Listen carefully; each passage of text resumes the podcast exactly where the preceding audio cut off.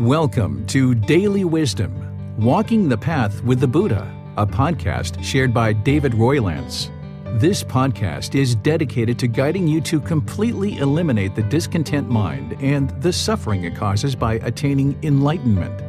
Learn and practice the teachings of Gautama Buddha that will guide you to fully attain a peaceful, calm, serene, and content mind with joy.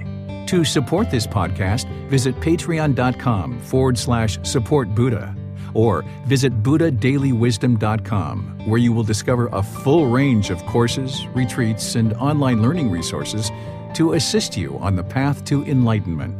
Now, here's our teacher to share more.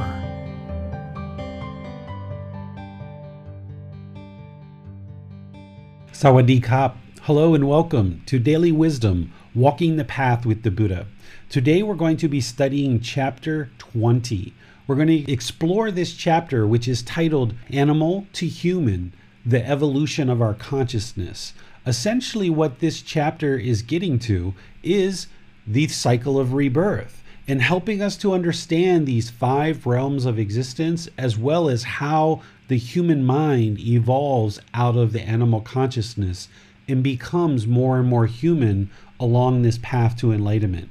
So, I'm going to be sharing some teachings with you to help you understand the five realms as well as this cycle of rebirth and the various problems that we encounter in the unenlightened mind. And you can see what's contributing to that unenlightened mind through understanding animal existences and past lives and these five realms of existence. And then we'll talk about moving the mind from the animal consciousness towards the human consciousness and what that looks like. So, as always, I would like to welcome you to be here and to learn and progress on the path to enlightenment. And I would also like to invite you to ask questions as we go because this chapter is really the first time that we've really dove into the cycle of rebirth in the way that we're going to today. We've touched on it at different times, but today we're really going to dive into it. And as we go, you can ask any questions you like about the content that we're discussing. And then, if there's any questions that you have about meditation or any other aspects of the path, we can discuss those as well towards the end of the class. So, as you're interested in asking any question whatsoever, you can just type that into the comment section of Facebook or YouTube or Zoom. And you can also raise your hand in the Zoom classroom and ask your questions directly. Our moderator, Max, is going to be able to see your questions that you type into the comment sections of Facebook, YouTube, and Zoom, and make sure that those get asked during the class and you can get the answers to what it is that you're looking for. So, once again, thank you for joining. Glad you're here. Let's go ahead and start exploring this chapter 19 related to the human consciousness evolving from this animal consciousness to the human consciousness. So, the first thing that is important to understand as we talk about the cycle of rebirth and the evolution of our consciousness is to understand the problems with the human consciousness now that you're in the human realm. We've discussed some of these and most of these in the past, but I would just like to kind of remind you of what it is that we've discussed. We discussed these three poisons, three unwholesome roots, or three fires called craving, anger, and ignorance, or greed, hatred, and delusion. I also refer to this last one as the unknowing of true reality. This is kind of like the high level problem of what the Buddha discovered that is keeping the mind in the unenlightened state. This craving or greed, this outward searching for satisfaction, looking for these pleasant feelings and trying to attach and grab and hold on to things. The mind's craving permanence, and it's essentially causing itself discontentedness because of this craving or this greed, this craving, desire, attachment, where the mind wants to hold on permanently to things.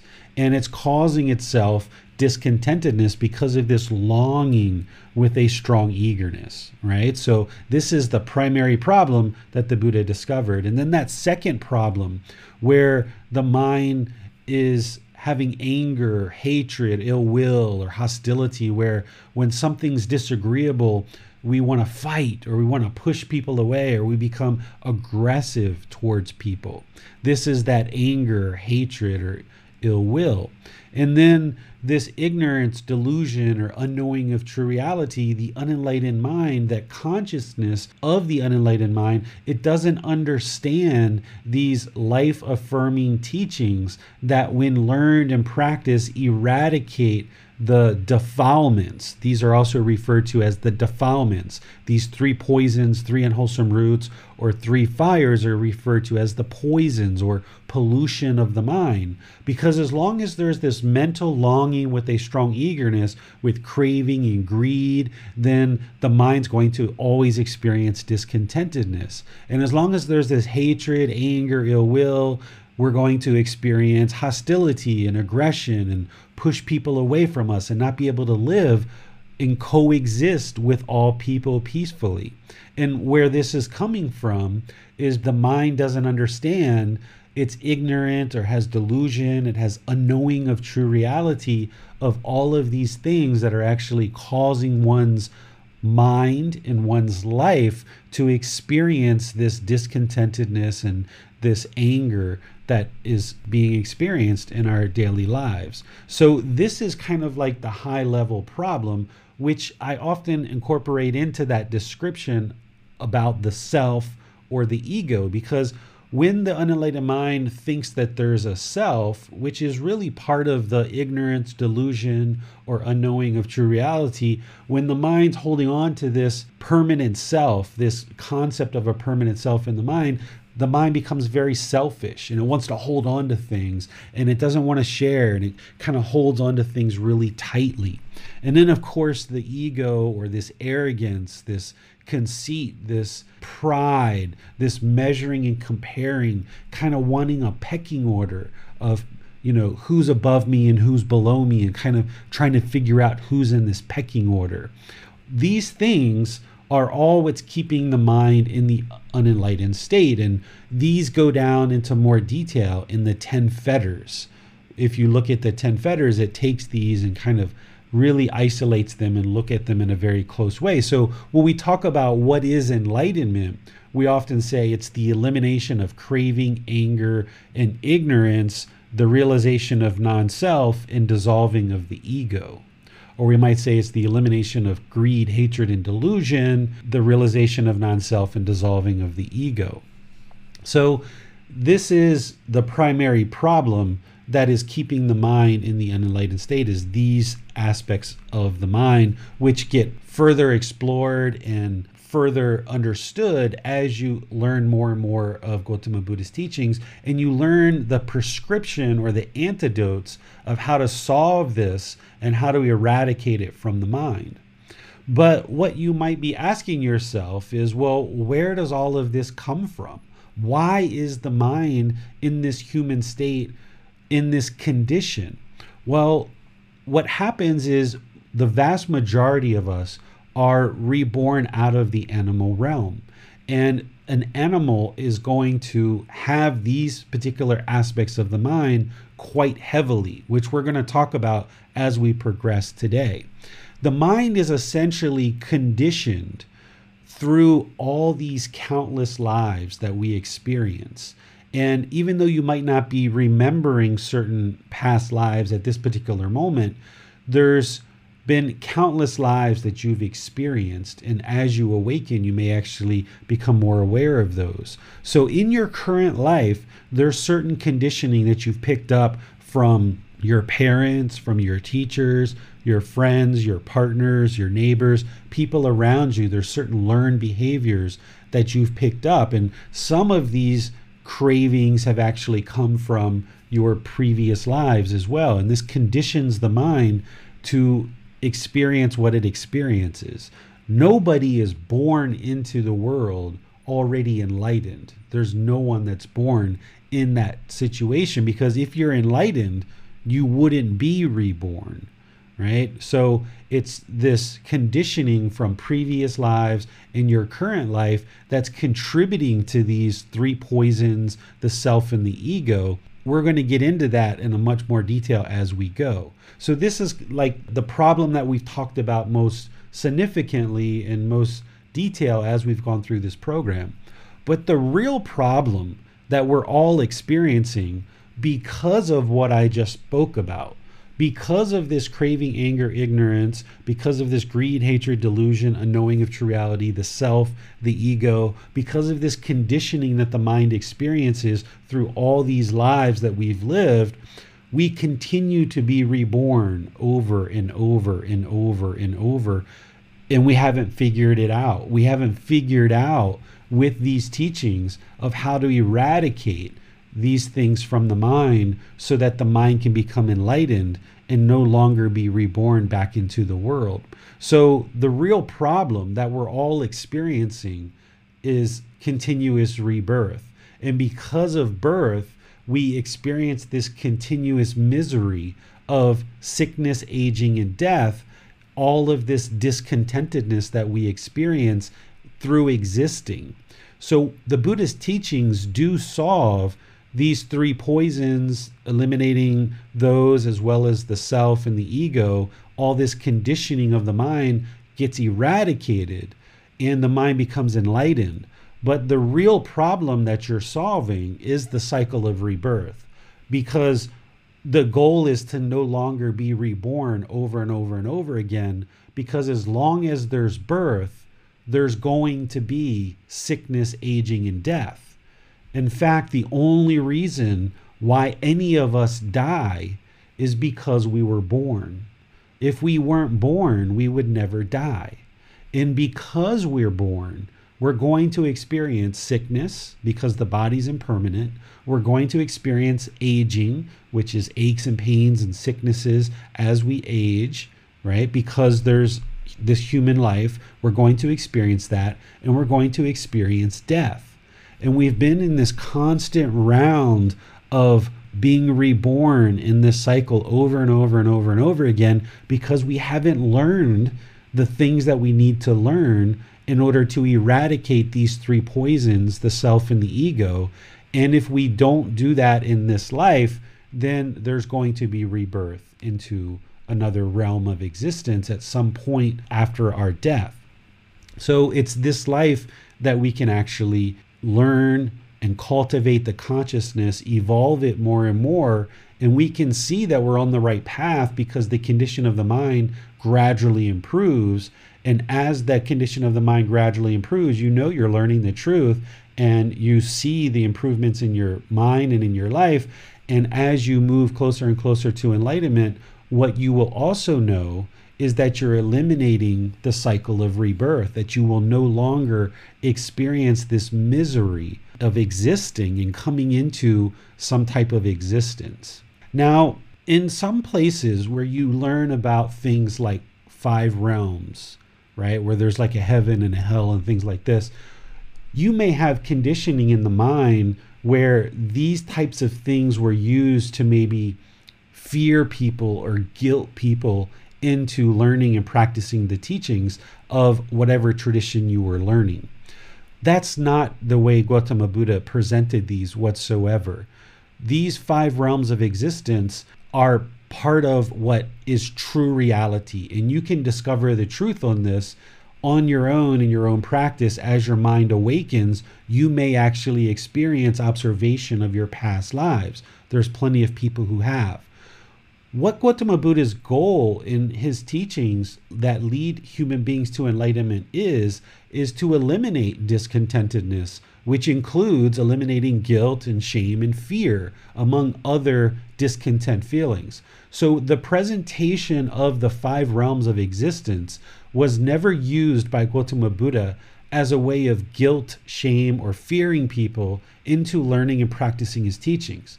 In fact, if you read the book that I wrote or you've been involved in any of the classes that I share, I talk about in the beginning of the book how Gautama Buddha's teachings are not a religion, right? It's all too frequently that we start having conditioning about this word religion and we start rejecting religion because of some of the unfortunate things that happen in religion You know, oftentimes we're guilted, shamed, or feared into things. We might be pressured to give money. There might be religious leaders who are doing things verbally, mentally, or sexually with certain followers of that tradition that we feel is not appropriate. And all of a sudden, this word religion kind of takes on a negative tone. So that's why I say that Gautama Buddha's teachings are not a religion, because to me, religion is a centralized organization that collects up teachings of some original teacher, like the Buddha or Jesus Christ or Prophet Muhammad. And then that centralized organization is distributing teachings and kind of impressing upon people to learn and practice those teachings. That's not what Gautama Buddha's teachings are. There is no centralized organization anywhere that's collected up his teachings and distributes them, right? There is nobody that should be using Gautama Buddha's teachings to guilt, fear, or shame people into learning and practicing. So, as I present to you the five realms of existence and I explain the various realms of what exists and what the aspects of that realm are, I would like to ensure that you understand that in no way am I using this to either guilt, shame, or fear people into learning and practicing these teachings. What I'm doing is I'm explaining the truth. I'm explaining with the wisdom of Gautama Buddha of what truly exists in this world. I experienced past lives on multiple occasions and observed past lives, and I had all these different experiences over the last 20, 25 years. Uh, actually, I can even put it back further than that. Even when I was a child, at the age of six and eight, I was having experiences from past lives, but I just didn't know that that's what it was. And through all of those different experiences that I had, it led me in a direction where when I was living in America, I ended up getting mental health. I was going in and out of mental health hospitals. I was put on medication. I was told that my brain was defective. I was told that I was hallucinating. I was told that I had psychosis. I was told that I could be possibly schizophrenic and all of these other things because the people that I was talking to didn't understand the cycle of rebirth and what I was experiencing. And to a certain level of degree, I kind of believed them for a period of time because I did take medicine for 24 years of my life. But it wasn't until I came here to Thailand and I started having those same exact experiences. And when I went to the hospitals here and sought advice for what I was experiencing, they essentially asked me they said, Well, would you like to do what you did in the past, or would you like to try something new? And in the hospital room, the doctor and two nurses were asking me this question. And I said to them, I said, Well, what I did in the past obviously isn't working, or else I wouldn't be here in the hospital today. And they said, Well, have you ever been treated for this in a Thai hospital? And I said, No. And they said, Okay, well, what would you like to do? Would you like to do what you did in the past or would you like to try something new? And I said, well, since what I was doing in the past isn't working, let's try something new. And they said, okay, we'll take care of you, don't worry. And they turned around and they walked out of the room. And they didn't come back until the next day. And I didn't know of anything else to do but meditate. So I started meditating. And as I did over the course of many months and a few years, the mind became more and more clear, more and more stable. I completely got off the medications entirely. The people at the hospital didn't tell me this, but I can pretty much know that they understood that what I was experiencing was completely normal for a mind that is awakening, that you start having memories of past lives and they weren't telling me that. They didn't help me to understand that, but they just let it be. And as part of the meditation, as part of me having these various experiences where I observe past lives, I became very, very curious and I started diving into the teachings of Gautama Buddha. And when I did, his teachings explained exactly what I was experiencing to a T so closely in fact, that it almost kind of shook me that here's this person that existed 2,500 years ago, and the teachings that I was reading were explaining exactly what I had been experiencing in my entire life.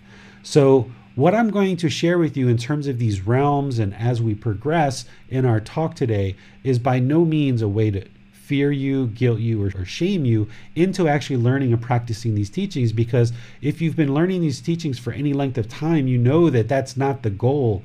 The whole goal is to eliminate those things. So, what I'm going to present to you is the truth based on what I experienced in life and based on what Gautama Buddha explained. And as you learn this, then where it benefits you is as your mind's awakening through these teachings, if you start having similar experiences where you observe past lives, then you understand that it's completely normal. And if you hear voices in the mind at different times, you will understand that that's completely normal. You're going to probably need help and that's where a teacher comes in that you reach out for guidance you reach out for support you ask for guidance along this path you may come in contact with various beings from these realms. In fact, there's a student who's been interacting in the Facebook group now that as his mind has been awakening, he's becoming more and more aware of spirits in the afflicted spirit realm and in hell, and they're starting to show up in his life in different places. This is all very common and very normal. But if you haven't had teachings and you haven't been exposed to understand how to deal with these things, then it can be quite scary and it can be quite troubling. So it's important as part of your practice that as your mind's awakening and you may observe past lives, you may come into contact or communication with beings in these other realms. This is why it's important for you to understand the cycle of rebirth in these five realms not because anybody would ever try to guilt you, shame you, or fear you into practicing these teachings, but because you're going to need to know these things so that as your mind awakens and you observe certain entities from other realms or certain other beings from other realms are trying to communicate with you or you observe your past lives, you don't get shaken up by it and you just realize that it's normal and you know that you can reach out to your teacher who's experienced these things and has helped other students work through these things that you can reach out to me and you can get guidance and help and support because most likely in your community wherever you are in the western community they're not going to understand these things. And if you talk to certain people about these things that you're hearing voices and you saw this entity this dark entity came to you and started telling you these things or this heavenly being came to you, this divine being started talking to you, people are going to think that you're quite sick and quite mentally ill. And you don't know what might necessarily happen to you.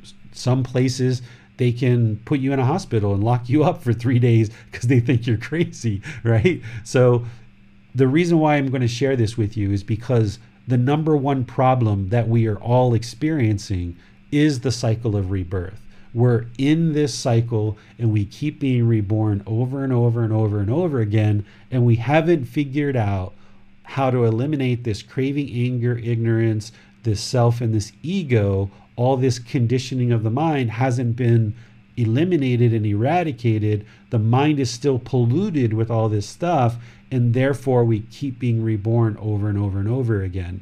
So when we solve this problem of eliminating the defilements and this pollution of the mind, we solve that problem and we move into a peaceful, calm, serene, and content mind with joy. But we also eliminate the cycle of rebirth and no longer needing to be reborn, no longer needing to experience the misery of existence, no longer needing to experience sickness, aging, and death. So that's what we're going on on this journey as a way of progressing towards enlightenment on the path to enlightenment. So let me pause here and see if there's any questions that have come in and what things you guys would like to talk about related to what I've discussed so far. Hi, David. So we have an interesting comment from Javier. He says, but experiencing past lives could also just be the mind coming up with illusions like in dreams. One would never know, I think.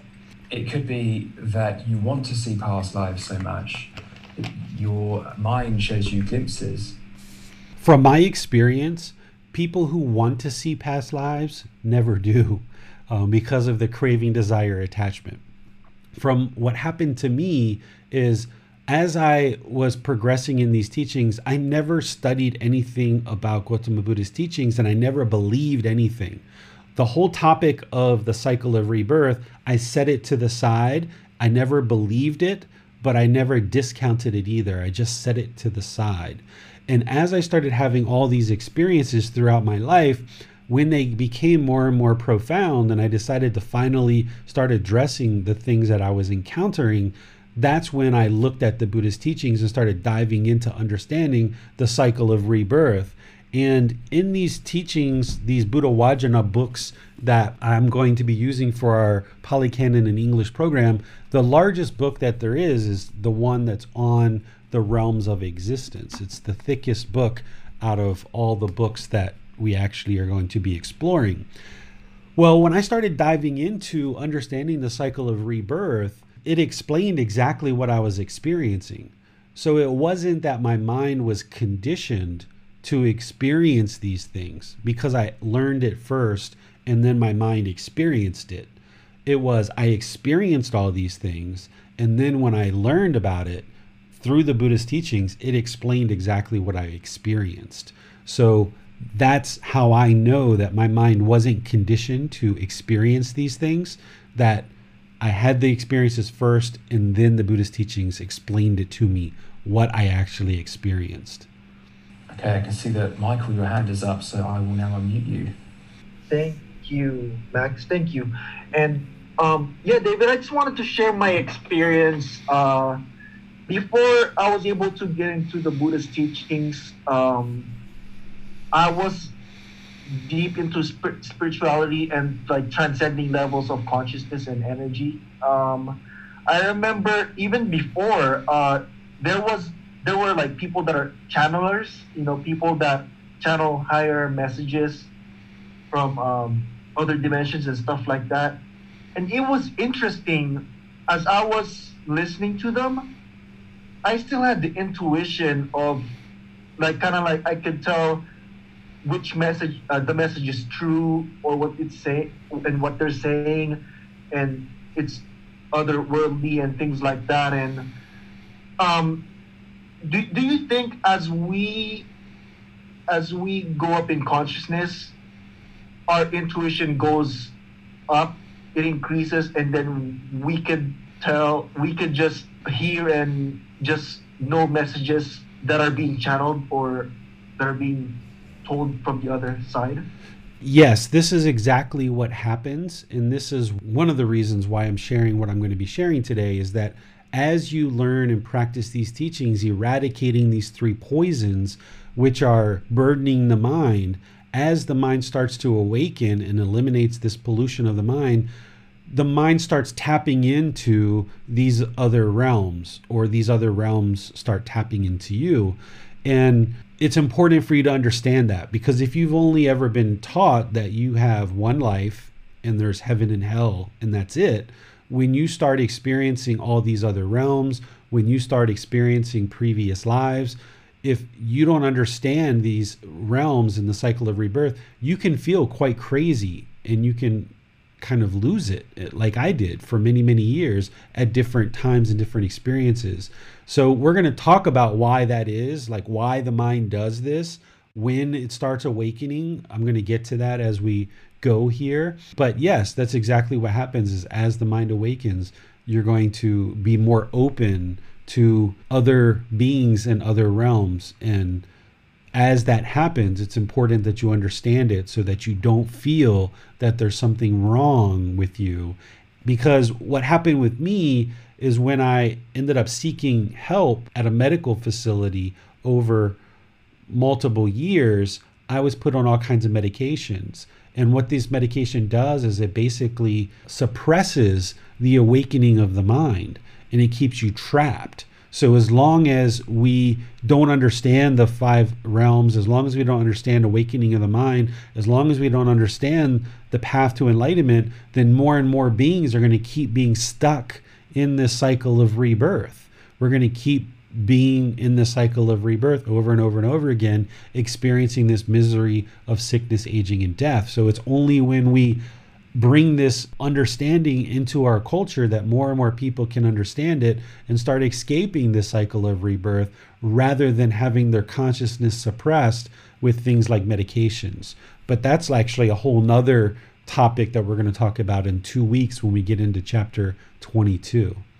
So, David, do you think from this point on, like once we're awakened and we're aware of these teachings and these higher teachings, pretty much everything is experiential from this point? Like, we're just going to be experiencing things according to how we are in our soul and how we're just here on this earth? There's going to be various experiences that some people will have. Some people will be able to observe past lives, and that will happen for them, and other people won't. Not everybody who attains enlightenment experiences observation of past lives. And as Javier was saying, you know, I don't suggest that you crave or want to see past lives. If it happens, it happens. If it doesn't, it doesn't. That's fine but just know that it can happen. And if it does happen, don't be shaken up by it. You've got somebody you can reach out to to talk to about it. Or if you've experienced, some people, even without having ever studied these teachings, will experience past lives. There's a four year old boy in Australia that started experiencing past lives. There's lots of people in the world, if you look in the news, that are experiencing this kind of stuff, but they don't understand it. So if you experience this stuff, don't be shaken up by it. There's plenty of ways that you can stabilize the mind. You just need somebody that understands it so that you can get the help that you need. And Michael, you mentioned the word soul there. I just would like to make sure I clarify for you that Gautama Buddha left that as an undeclared teaching. He never declared whether there is a soul or there isn't a soul. So just want to make sure that you're aware of that. Okay, thank you very much for your question, Michael. Okay, so let's go next to a question from Deborah. Deborah asks, Some years ago, I was in a park and a wild bird came over to me. I had no food with me, so there was no reason for it to approach. It was unusually tame and even allowed me to touch it. I have often wondered if this could be a past life. What do you think, David? Very well, could be. It, it could be a being from your past that has come to you. It, it's hard to say. I suggest not even trying to figure that kind of stuff out because there's no way to actually really truly figure it out. But it's very likely that it could be, but it might not be as well. Sometimes people try to find all kinds of meaning in different things. Like I've been involved in some Facebook groups where someone will say, you know, I've I've been coming across feathers and everywhere I go there's feathers around me. What does this mean? Or I keep seeing the number 333. What does that mean? Or uh, you know, this keeps happening. What does that mean? And people's mind gets obsessed around finding meaning in every little tiny thing. Not that you're doing that, Deborah, but I would suggest that when these kind of things happen, just see it for what it is and be like, "Oh wow, it's it's a bird and it's come over to be friendly and kind and has loving kindness. This is great." And rather than trying to determine what it might mean for you in your life because in reality, if you look at what's truly happened is a bird has just come over to you and it's being friendly, it's being loving, it's being kind. That's all the mind needs to understand. Anything beyond that, that the mind might try to wrap itself around, that's just trying to find meaning in something that may or may not actually be there. Okay, thank you, David. I think we are likely to have many more questions about the five realms, so suggest we go to that next and maybe take the rest of the questions after. Okay. So let's discuss the five realms of existence because this is the bulk of what it is that I was interested to share with you guys today. There's five realms, and we're going to discuss each of these realms and the nature of these various realms. There's the heavenly realm. The heavenly realm only experiences pleasant feelings. The consciousness in the heavenly realm does not experience painful feelings or feelings that are neither painful nor pleasant. It's a very pleasant environment. Everything there is very comfortable. And these beings in the heavenly realm can attain enlightenment. They can cultivate the consciousness and attain enlightenment in that realm. But they lack motivation to actually learn and practice the teachings oftentimes, not always, but the beings in that realm can oftentimes become very complacent because they only experience pleasant feelings. They don't actually experience the painful side and they don't experience the neither painful nor pleasant. So, this is why they lack motivation because everything is just so grand and so wonderful in the heavenly realm. This is still in the cycle of rebirth. So, in other traditions and places you might have learned, people might explain to you that it's actually the goal of that tradition is to get to heaven. But that is not the goal of these teachings because beings in the heavenly realm are still in existence. They're still experiencing this discontent mind because pleasant feelings is still discontentedness. And beings in the heavenly realm, even though they can attain enlightenment, they oftentimes don't because they lack motivation. So they're reborn down into one of the other realms. So it's not desirable now that we're in this human state to actually want to attain a rebirth in the heavenly realm. That's not what you want whatsoever. One of the fetters that need to be eliminated from the mind in order to attain enlightenment is that you eliminate the desire for rebirth in any of these realms. And those are the sixth and seventh fetters. So the goal is not to be reborn into the heavenly realm. The goal is to attain enlightenment and no longer experience rebirth. But there are these heavenly beings, they're divine beings. You'll see people refer to them as devas oftentimes. And these divine entities can actually provide you guidance. And there can be beings that you've been close to in this life that are in this heavenly realm, and they will kind of be around you and try to guide you throughout your human life. So if you've had parents or grandparents or close people to you that have passed away and died, they may be existing in this heavenly realm and you may feel their presence or you may feel presence of other heavenly beings that you've never met ever in your life and they actually can oftentimes provide guidance in this life which we can talk about if you guys would like but that's one particular realm. Not desirable but it's there and you can get communication as the mind awakens from this heavenly realm. Then, of course, the realm that you guys are most familiar with, which is the human realm. That's the realm that we're in right now. Essentially, we're experiencing this human birth. And in this human birth, in this human experience, we experience painful feelings, pleasant feelings, and feelings that are neither painful nor pleasant. So we experience the full range of discontentedness. And we've talked about this in detail throughout this program. In the human realm, we have the ability to cultivate our consciousness to attain enlightenment.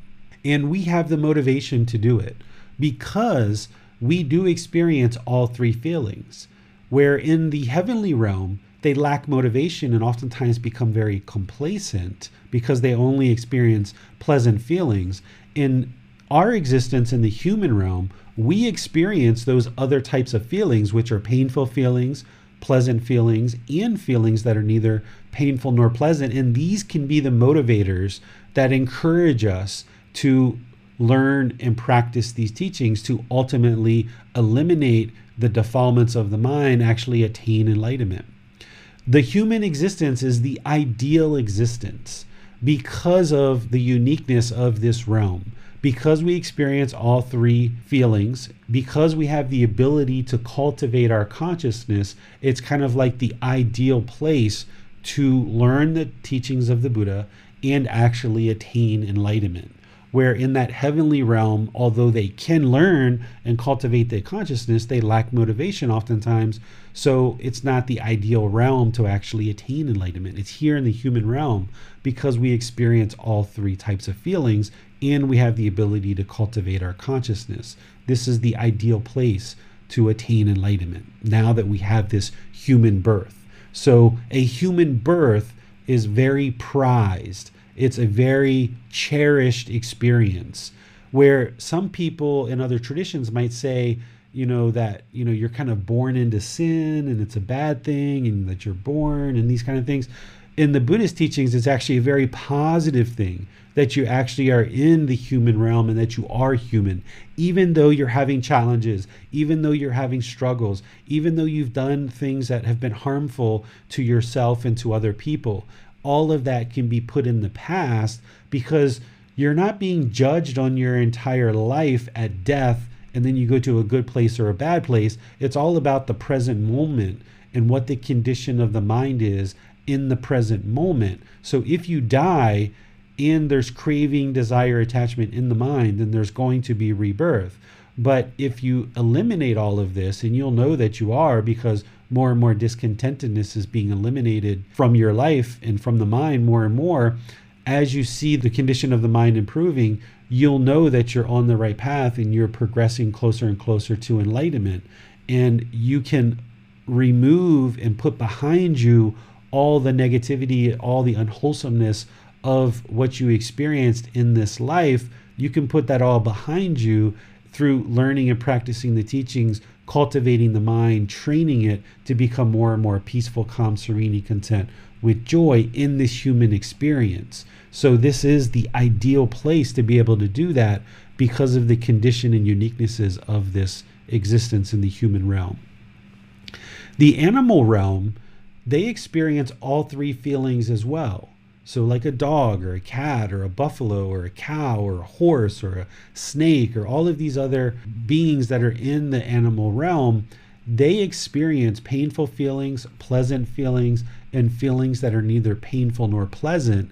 However, they can't cultivate their consciousness to the point of attaining enlightenment.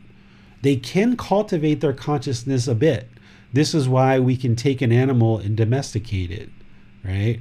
So their consciousness can be developed, but not to the level of enlightenment, right?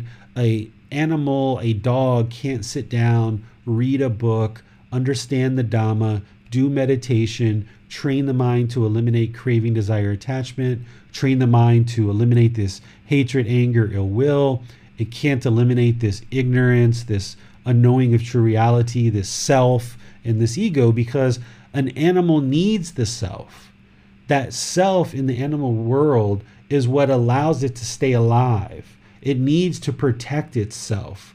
And that self is very important in the animal world. But in the human world, we don't need it.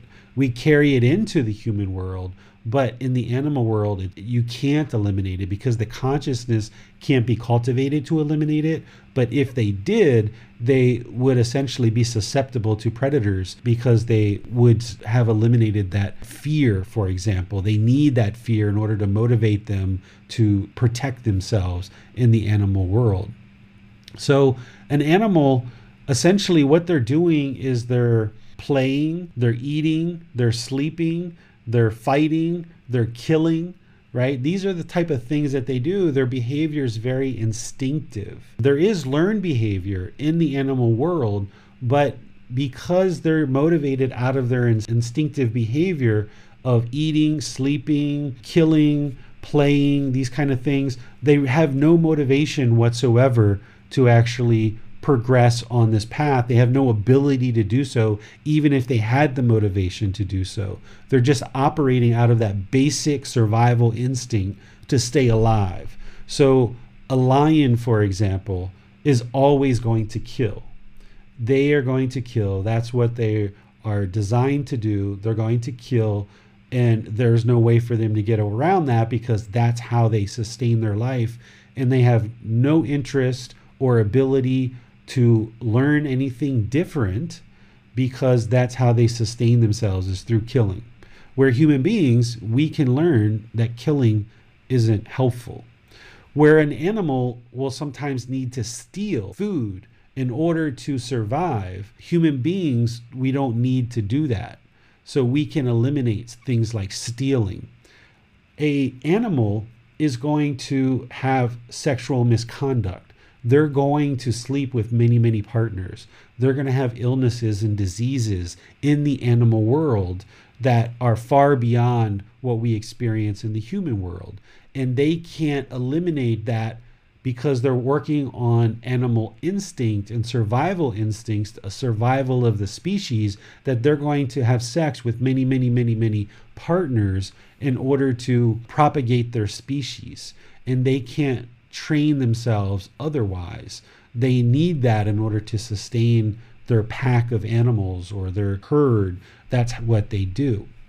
So, in the animal realm, they're not able to cultivate their consciousness, even though they're experiencing these same three feelings as the human realm. They're not able to cultivate it in a way that would actually attain enlightenment. So, all animals are going to need to be constantly reborn over and over and over again until they eventually make it to the human world. And the vast majority of human beings have been reborn out of this animal world. And this is why our consciousness very much functions like an animal. This is why we kill. This is why we kill other humans. We have murders. We have capital punishment. We have wars. We have this hostility. It's coming from the animal world. This is why we steal. This is why we have sexual misconduct because we're conditioned from our previous lives, so many countless animal lives, that by the time we ultimately make it to the human realm, the mind in the unenlightened state is still very much functioning like an animal. An animal is going to have extensive amounts of craving, desire, attachment. It's going to want certain things, right? That's what drives the animal. It wants certain things. And when it doesn't get what it wants, it's then going to become angry and enraged, right? It's going to attack, it's going to fight, it's going to be hostile.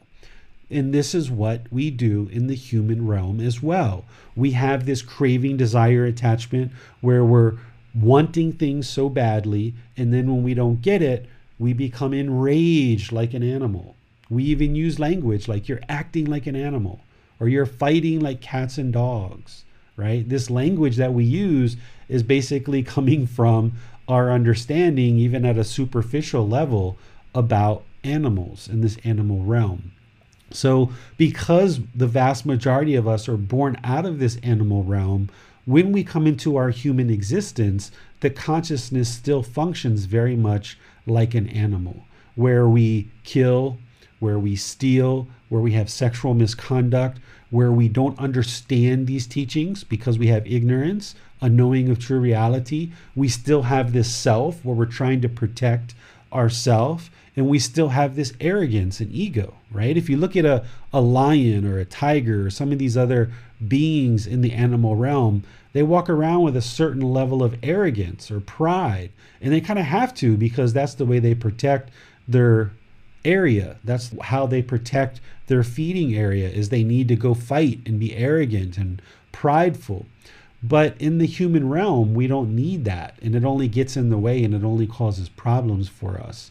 So, moving from the animal consciousness to the human consciousness is this kind of middle zone where the human mind is unenlightened. Because if the animal, of course, is completely unenlightened, completely affected by these three poisons, completely affected by this pollution of the mind, with no ability to attain enlightenment, once those beings die and are reborn into the human realm, like all of us have been, that human existence, while there's a physical body that's a human, and there's a consciousness that is a human that has the ability to now be trained, the consciousness of self is evolving out of the animal realm, so it still very much functions like an animal. And this is, can be very helpful for you that as you're going about your day and you feel your mind pulling towards something and you're trying to grasp at it and you're having this longing and strong eagerness and you just want something so badly, you can see that as an animal behavior. Or when your mind becomes hostile or aggressive or angry and you just kind of bark at people or you want to bite people, right? This is the animal instincts. This is the unenlightened mind functioning like an animal. Or when you feel that protection of a self, where you're trying to protect yourself, this is that animal instinct or when you're trying to look for a pecking order and you're trying to measure and compare people because the ego wants to know am I above these people or am I below these people? This is the animal mind trying to figure out a pecking order and trying to figure out where am I in this pack? Am I the alpha dog or am I not? Right? And this is why we do what we do in the unenlightened state because we don't understand, because our mind has been conditioned from all these animal births. And just because we've come into this human body with this human mind doesn't mean that we're going to instantly understand.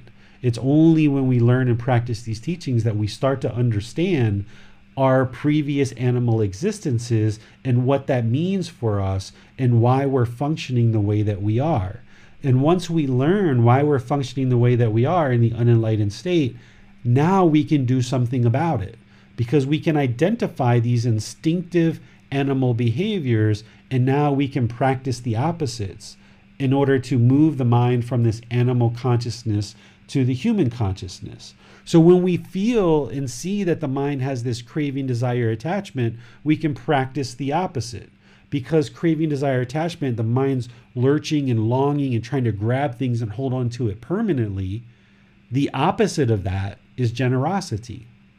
We can cultivate the wholesome root of generosity where we train the mind to let go, living open handedly. And that's going to help move the mind closer and closer to the human consciousness, along with other things. When we see the mind become angered or hatred or ill will, this hostility, this right? Like you want to bite somebody, right? Then we can identify it for what it is that's the unwholesome root coming from our animal consciousness. And now we can cultivate the opposite of that, which is loving kindness or active goodwill towards all beings. That's the wholesome root. So we can transform this poison of hatred, anger, ill will, where you want to be hostile and aggressive and protect your territory or protect yourself or protect anything or hold on when that anger and hostility comes out, you then can identify and be like, oh, wow, that's the animal coming out of me. Let me practice a more human behavior, which would be loving kindness, this active goodwill, this genuine interest in seeing others be well without judgment, without judging people and trying to determine if they deserve your genuine interest in being well, but just treat everybody polite, kind, friendly, and respectful because it's the right thing to do because you're trying to move more and more to this human consciousness. And then when you see that you're operating out of this ignorance or delusion or unknowing of true reality, when those things happen where you're doing things that, you know, you feel like, gosh, I could just kill her, or you feel this tendency to kind of steal, or you feel this urge to go have sex with other people outside of your present relationship or just have sex with multiple people or you feel this urge to lie or you feel this urge to have substances that cause heedlessness or you have other urges and cravings identify that for this instinctive animal behavior identify it for what it is and now make the choice that I'm no longer going to be an animal I'm in this human body, I've got this human consciousness. Let me cultivate it and evolve it to being more and more human, and let me practice with wisdom what it is that would transform these unwholesome qualities of the mind into wholesome qualities. So, through the wisdom of the Buddhist teachings, which is the antidote to that third poison of delusion or ignorance or unknowing of true reality, through learning and practicing the Buddhist teachings, gaining the wisdom of these teachings, then you can transform that ignorance or unknowing of true reality, moving away from these instinctive animal behaviors into being more and more human. And you can make the conscious choice to do that on a daily basis, moment to moment to moment. Then there's this fourth realm of afflicted spirits. In this realm, they experience painful feelings and feelings that are neither painful nor pleasant. They don't experience any pleasant feelings in the afflicted spirits realm. They're plagued with extensive amounts of craving, desire, attachment. They experience grave discontentedness, lots and lots of painful feelings and lots and lots of feelings that are neither painful nor pleasant. And they're oftentimes very attached to people, places, and possessions. They have no ability to cultivate their consciousness to attain enlightenment. They can still cultivate the consciousness and they can move up in realms, just like all the other beings, but they are unable to actually attain enlightenment from that realm itself. They'll need to move into one of these other realms, either human or heavenly, in order to be able to cultivate the consciousness and actually attain enlightenment. So, afflicted spirits are kind of like what we might call like ghosts, right? Like dark entities and these beings can also be around you. They can also be in places that you go to, and you can feel their presence. And as your mind awakens, because they're so attached, because they have so much desire and craving, they might actually try to lurch on to you, and they might actually try to please their cravings through being attached and holding on to you or trying to motivate you to do things for them sometimes these beings don't even realize that they've died. Sometimes these afflicted spirits, they'll actually think that they're still human, but they're in this afflicted spirit, this kind of formless existence, and they will make themselves appear very human and they will show up in your life. And people can oftentimes think that they're actually a real human because they look human and then they can kind of disappear or they can walk away and kind of evaporate and people can be shaken up by it because they'll say i just saw a ghost right and when we say that what the person's seeing and what they're interacting with is a being from this afflicted spirit realm then there's this realm of hell this is the fifth realm of course the most undesirable realm but this realm, just like all the other realms, are not permanent or is not permanent. So it's not like you have one life and then you die and you go to hell and you stay there forever in eternity, but you do stay there for a very long period of time and you experience painful feelings. In the hell realm, it's agony to be there.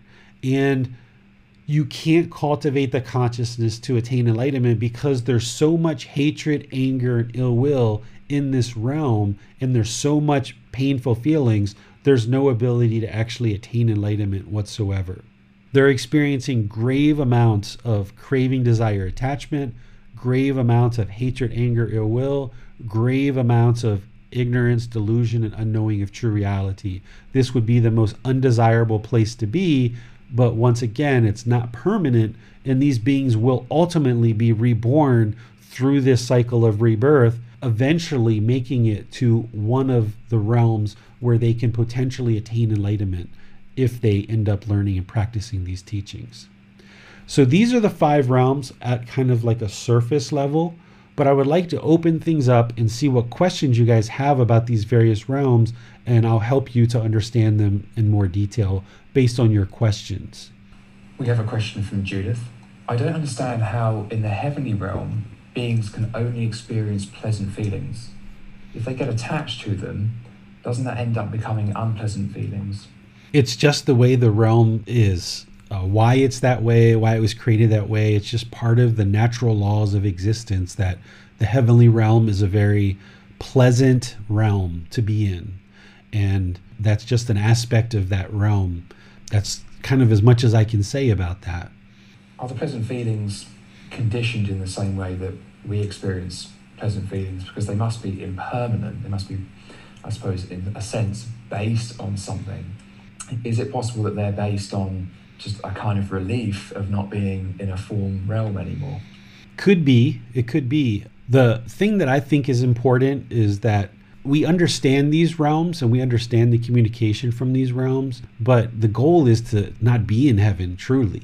The goal is now that we're in the human realm is to understand these teachings and attain enlightenment rather than being too concerned about what goes on in these other realms. I can share with you this is the experience of these other realms, but why it's set up that way or, you know, why in heaven they only experience pleasant feelings, I don't know that it really matters because if you know the answer to that, it's not going to help you train your mind any better. It's not going to help you actually attain enlightenment in this life. It'd be great if we had the answer to that, but we just don't have the answer to that of why. I, other than to say it's just set up that way. That's just the way it is. Got it. Okay, thank you, David. We have a question from Manal. Teacher David, what sort of messages would the afflicted spirits or heavenly beings have which are significant enough for them to communicate? Do the messages need attention of any kind?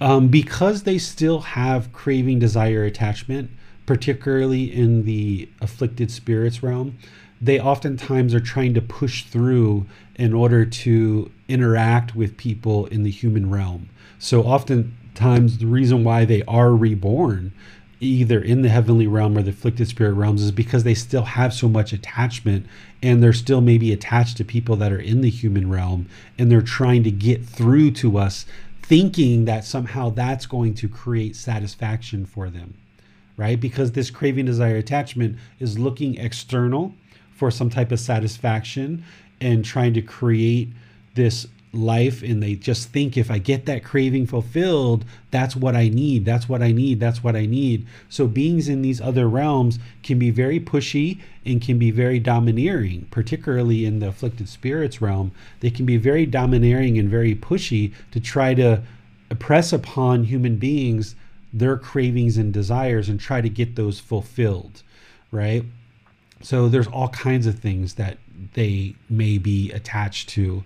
I've had experiences where heavenly beings have come to me to communicate to people that are still here. Like, I think I told you guys a story recently about a man who died in his 30s and his daughter, she was probably in her 20s. She was only one year old when he died. So, when I was with her, he came to me from the heavenly realm and had me communicate some things to her that he felt was important to get to her. It must have helped him to fulfill that craving so that he could potentially move on into a future rebirth and get to enlightenment from the heavenly realm or be reborn back into the human realm to potentially attain enlightenment there. And it also helped this girl that was with me and her family members as well because they had certain craving, desire, attachments around why did this person die. So there's a whole host and whole range of things that beings can come to you and being interested to communicate with.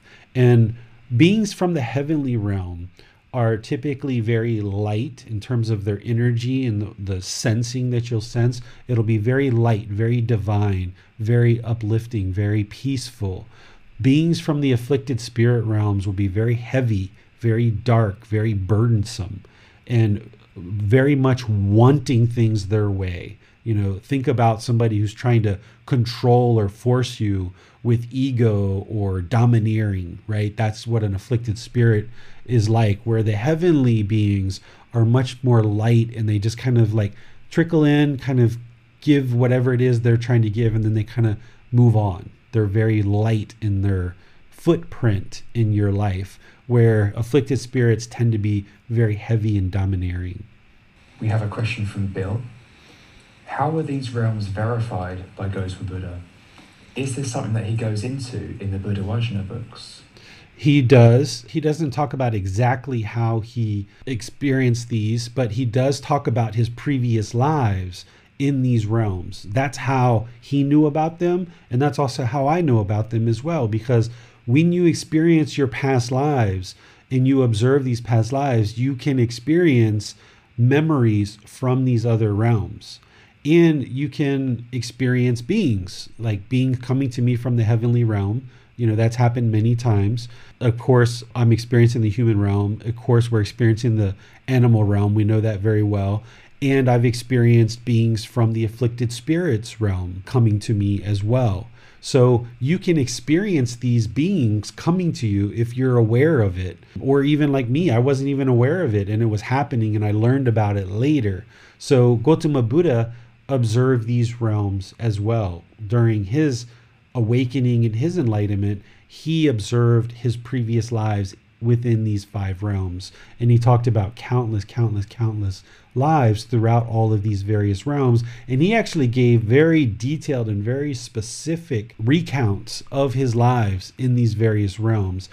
I have details on two of my previous births in the human realm that I have a lot of details about. And I've seen many, many, many animals that I've been in the past, but I haven't seen any lives that I lived in these other realms of existence. But for two human existences and lots and lots of animals, I know certain animals that I was in the past, some of them. So you can get to the point where this happens for you, but it doesn't really matter truthfully. That's kind of probably the way that I'll end this conversation and this talk at the end is honestly, these realms really don't matter a whole lot other than the fact that you're going to get communication from these realms and don't be shaken up by it when it happens. And other than the fact that you are human now, therefore you can attain enlightenment in this life in the human realm. Aside from that, what beings you were in the past, it doesn't matter because it's all in the past. It's interesting. It'll prove to you the fact that the cycle of rebirth exists, but it doesn't help you today to attain enlightenment. And what you may or may not be in the future, if you are reborn into any of these realms, it doesn't matter because it's in the future. All that really matters is that you're human right now and you have this ideal opportunity, this ideal existence to learn and practice the teachings to actually attain enlightenment in this life right now. So while I share this stuff, those are the only things that are really actually important. You can set this whole thing after we talk about this, you can set this whole thing to the side and just focus on the three universal truths, the Four Noble Truths, the Eightfold Path, the five precepts, the natural law of karma, the three poisons, doing your meditation practice, training the mind, all of those things to train the mind more and more and more. And you can completely set this to the side and just know that if you ever happen to get to the point where you start experiencing beings from other realms or you start observing past lives from other realms, it's completely normal. And if you're shaken up by it at all, reach out to me and I will help you to understand it. So while I share this information and it's interesting, those are the only reasons why I share it is because you're going to need to understand it if you start getting communication from other realms or if you start observing past lives. It can shake you up as it did for me because I didn't understand it and it created a lot of instability in the mind because if you've only ever been taught that you get one life and you either go to heaven or hell at the end and you start having all these residual memories of past lives it can really mess with your mind and the consciousness. And that's what it did with me for quite a while until I used the Buddhist teachings in meditation to stabilize the mind and understand this stuff. And then once I did that and I understood it, then the mind became stabilized. We have a question from Neil. How do animals create good karma in such a state to become human? And is there anything I can do for my pets to help them become human? Yes. So, this natural law of karma, it affects us whether we're aware of it or not. So, just like the natural law of gravity, it affects us whether we're aware of it or not. When we were two, three, four years old, we weren't aware of the natural law of gravity. We had no idea that it existed. All we knew is that whenever we put our toys somewhere, they kept falling off and breaking or when we ran too fast, we would fall down and hurt ourselves. But we had no idea what the natural law of gravity was until we got older and became more proficient with it. And now we can roam about the world so easily because we understand this natural law of gravity. Our mind has awakened to this natural law. We've gained the wisdom of this natural law. So now we can function in the world peacefully. But when we were a child and didn't know about this natural law, we were still affected by it. So the natural law of karma is the same way. For an animal, they're unaware of the natural law of karma. That's one of the reasons why they can't cultivate their consciousness because they don't see what they're doing as being wholesome or unwholesome. They have no ability to see that. They have no ability to see that because I'm a lion and I go around and kill and fight all day, that other animals are going to come and fight me, right? So they have no ability to see their karma and understand the natural law of karma, but they're still affected by it. So as they're making decisions in their life, even unaware of this natural law, it's helping to improve their life. So, like your cats or your dogs that live with you, their karma is actually quite good as an animal because they're living alongside of humans and their consciousness has been domesticated and evolved to become a calmer, peaceful, more loving, and compassionate animal. Whereas if they were still that same dog and they roamed freely out in the world and they were aggressive and hostile and they had to fight for their food, they had to kill for their food and things like this, they would experience a more difficult rebirth in their future lives. So, all of you that have animals out there, you're actually already helping them by them not having to fight and steal for their food by them living alongside of humans, they become more loving, more caring, more compassionate. And this is really good for their life in this animal existence. And it's going to bode very well for them when they're reborn.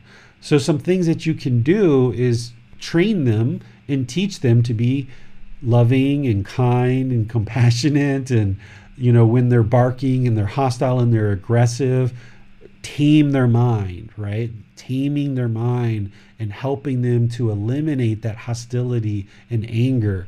When they have that craving and they just want to chase after another animal, or they're on the leash and they're pulling and pulling and pulling because of their craving, desire, attachment, you can train them to not have that craving and just walk peacefully or if they're protecting their yard and they're really aggressive when people come by, is training them not to have that anger and hostility and become so discontent just because somebody walked past your yard. So these kind of things can be very helpful for things like dogs.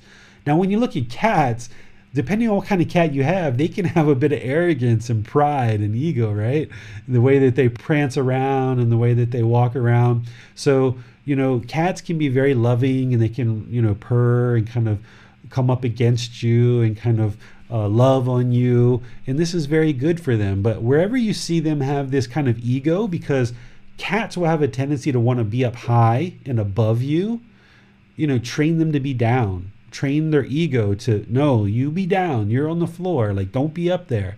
Because cats are going to want to always be above you because they have ego a lot of ego, a lot of pride, a lot of arrogance. So training their mind to be down on the floor and low below humans will be very helpful to cultivate their consciousness. Okay, we have a question from Javier, and it's a follow up to Judith's earlier question about heavenly beings. So Javier asks, could it be that although a heavenly being experiences only pleasant feelings, they are still dissatisfied and uneasy deep within them because of impermanence, they're not content even in heaven. Could be. Could be. I know that I was in the heavenly realm at different times. I know that. But I don't have any recollection other than what I've shared so far about the aspects of the heavenly realm. And as I mentioned, it doesn't really matter a whole lot because the goal is to not end up there the goal is to learn and practice these teachings to attain enlightenment now in this life so that you're never reborn there or any other realm. We have a question from Laurie. Can you experience the hell realm and the human realm at the same time? This is an interesting question. All of your questions are very interesting. One of the things that I share is I feel that in this human realm, we're creating hell on earth the answer to your question, Lori, is no, you can't experience both because you're either a being in the human realm or you're a being in the hell realm. The heavenly realm, the afflicted spirits realm, and the hell realm, these are the formless realms. There is no physical form. In the heavenly realm, the afflicted spirits realm, in the hell realm, there is no physical form. Those are unique beings. They have a consciousness, but they don't have any form in the human realm, in the animal realm, this is what we call a form realm. There's physical form and there's a consciousness as well. So if you're a being in the hell realm, then you're a being in the hell realm. If you're a being in the human realm, you're a being in the human realm. But even though we talk about these as realms, it's not like they're in different places. It's not like they're stacked on top of each other. It's not like hell is down in the center of the earth and heaven is all the way up far away. All of these realms are in the same physical space, the same plane. So right now I'm sitting here as a human being, but when class is over and I get up and leave, an afflicted spirit could come sit in the same exact spot or a being from hell could sit in the same exact spot, or an animal could come and sit in the same exact spot, or a heavenly being could come and sit in the same exact spot. So it's not like these are like completely far off places. They're actually all within the same plane, the same physical plane, so to speak. So oftentimes I will share when I'm talking with people and they're interested in discussing this more, Max and I have talked about this a few times that I feel that us humans, we are actually reverting back to our animal consciousness because of the craving, anger, and ignorance, the unknowing of true reality, because of the self and the ego that's so pervasive in the human realm. We're actually functioning more and more like animals all the time. This is why the world has become a very dark place. And in some respects, we're creating more and more of a hellish environment. Even though we're here experiencing this human existence, it can feel very hellish, like we're only experiencing painful feelings all the time. So that's why I say that no, you can't experience both realms at the same time because you're either a being in one realm or another. But in this human existence, we can experience feelings and we can create situations around us where it feels very much like hell. And that's one of the reasons why I feel that all of humanity should be highly motivated to learn and practice these teachings because we shouldn't be interested in creating hell on earth.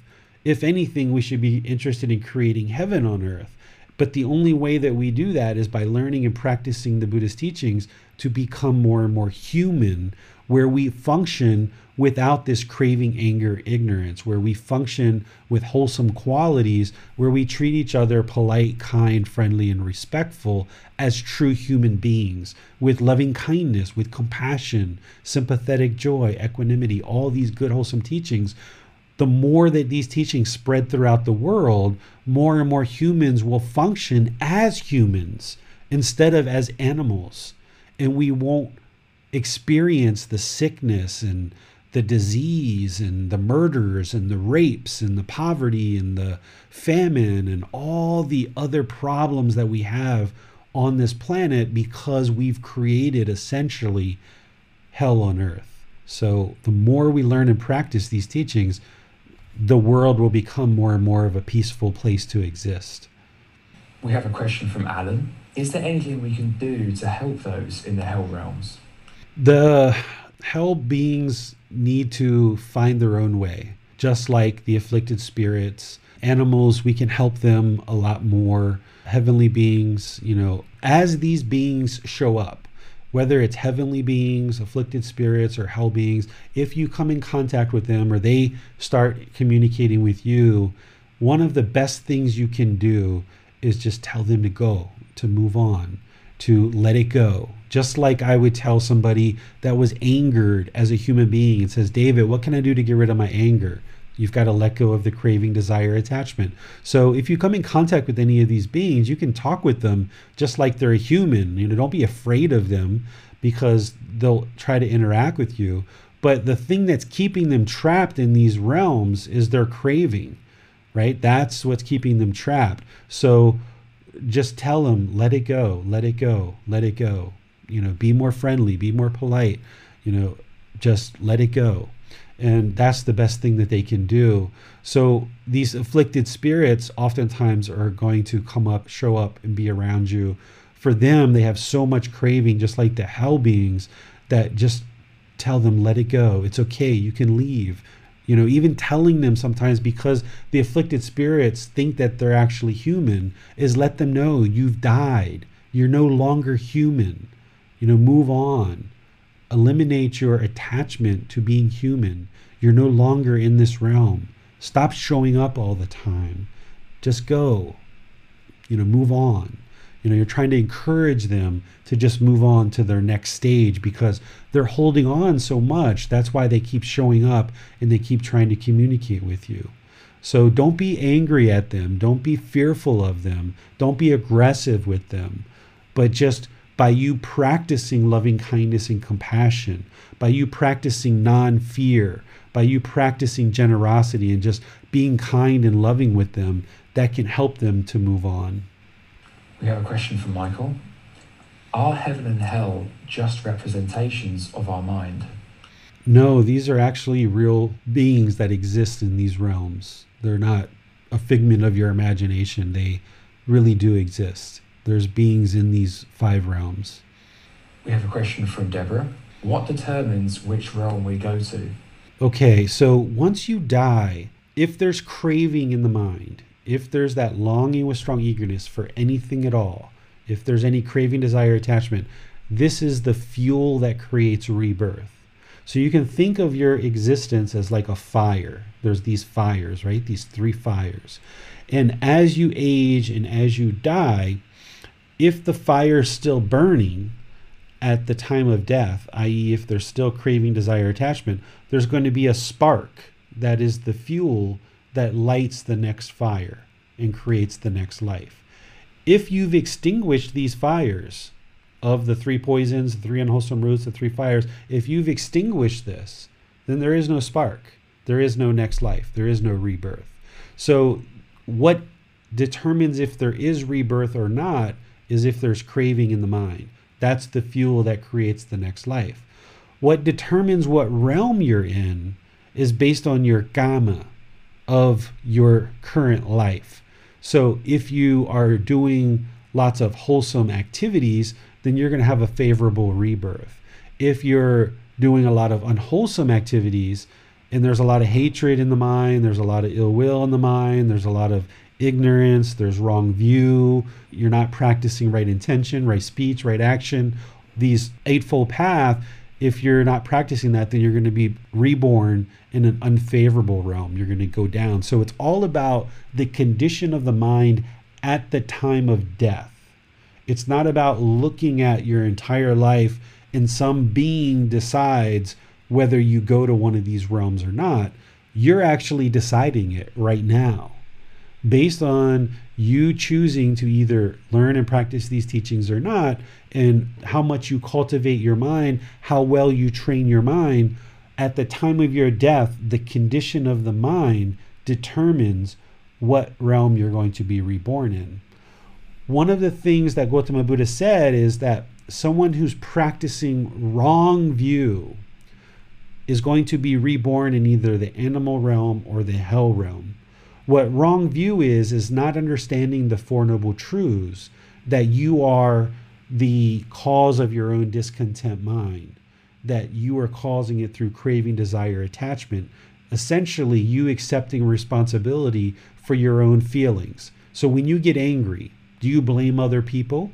If you blame other people and you think that other people are making you angry, you still have wrong view.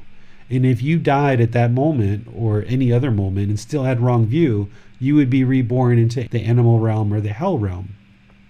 Whereas if you understand right view, the Buddha said that this is one of the most important things you could do in your life essentially is by understanding the four noble truths and accepting responsibility for your emotions and feelings realizing that you're causing all your own discontentedness this is essentially like the first thing that needs to happen in this progression of eliminating discontentedness and attaining enlightenment, you need to establish right view.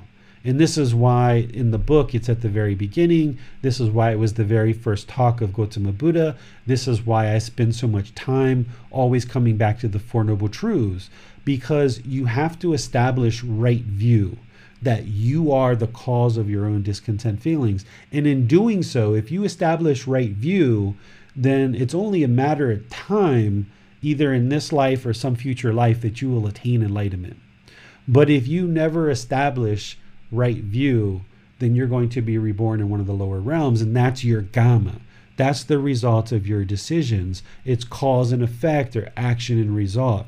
So, craving, desire, attachment determines if there is rebirth, and your karma, the result of all your decisions that ultimately culminate into the condition of your mind at the time of death, determines which realm you're going to be reborn in. Just a follow up for me, then, David. So, I understand that our destination upon rebirth, assuming we are reborn, would be the result of our decisions. To what extent do we decide? Do we get to choose?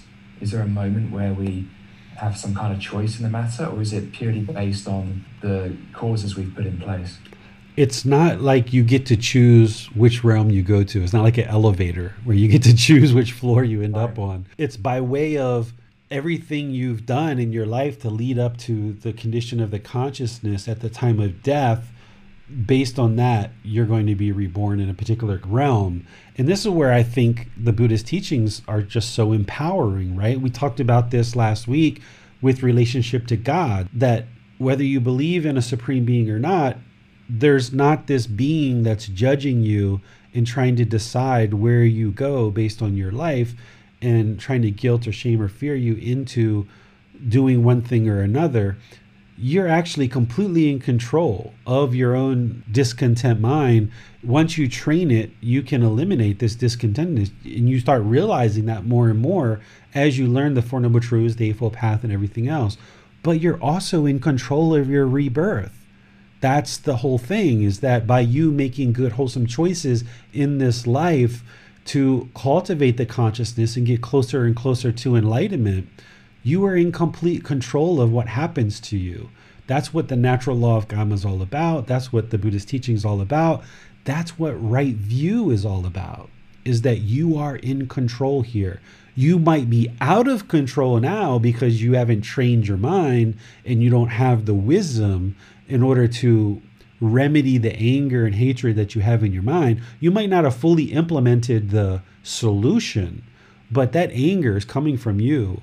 That aggression is coming from you. That sadness, that boredom, that loneliness, all being generated by you. So you have the ability to train the mind, cultivate the consciousness, and evolve to become more and more human, which means you also have complete ability to determined through good, wholesome choices of learning and practicing these teachings to essentially determine if you're going to be reborn or not. Because if you choose, like, ah, tonight, I don't feel like it, I'm not going to meditate, that's a choice that, okay, I'm going to kind of accept rebirth potentially. Or, uh, you know, I'm not going to learn today. I'm not going to do this or I'm not going to do that. You know, if you're just taking a break here and there, that's fine, but keeping your sights on the goal. But as you're making choices to be angry or hostile, or as you're making choices to be loving and kind and compassionate, as you're making choices to either practice right speech or not, as you're choosing to steal or commit sexual misconduct, all of these decisions that you're making is doing something to your consciousness. So these are all decisions that you're making. So you can say that you are choosing whether you're going to be reborn or not. And you're not choosing a specific realm like an elevator, but it is your choices that ultimately lead to rebirth or not. And the more time and effort that you dedicate to learning and practicing these teachings to cultivate the consciousness, not only do you see the condition of the mind improving and you know you're on the right path, but you also know that these five realms eventually if you keep on going you're going to attain enlightenment and no longer be reborn. Even if you don't attain enlightenment in this life or at death the more you learn and practice these teachings and get closer and closer to a human consciousness you at least have the ability to be reborn back into the human realm which gives you another opportunity to continue to cultivate the consciousness because in that first and second stage of enlightenment, you are going to be reborn back into the human realm. But the only way you're going to get to that first or second stage of enlightenment is if you cultivate the consciousness through the Four Noble Truths, the Eightfold Path, and all the other teachings along with meditation. And if you can at least get to that first or second stage of enlightenment, then at least you're going to be reborn back into the human world. But if you've made it that far, there's no reason to give up there. Keep on going and really go for full enlightenment in this life so that you can eliminate the whole cycle of rebirth because that's the whole thing that's keeping you trapped in this existence and you keep experiencing sickness aging death and this misery of existing right so you know we, we clearly have some uh, very strong influence in this existence as a human to affect our rebirth and say as a human if you were to look at an animal like say a deer for example and say you know that looks like quite a harsh existence. I have zero desire to be reborn as a deer. And having seen that, would it still be possible for a human to be reborn as a deer? So if they had no craving to be reborn in a certain way, would that remove the probability of that happening? No. Uh, you can still end up in the animal realm in any particular animal. You don't get to choose which animal you're going to be it's all based on your karma as a part of your cultivation of your consciousness. So you're not choosing which realm consciously, and you're not choosing which animal or which being in that realm.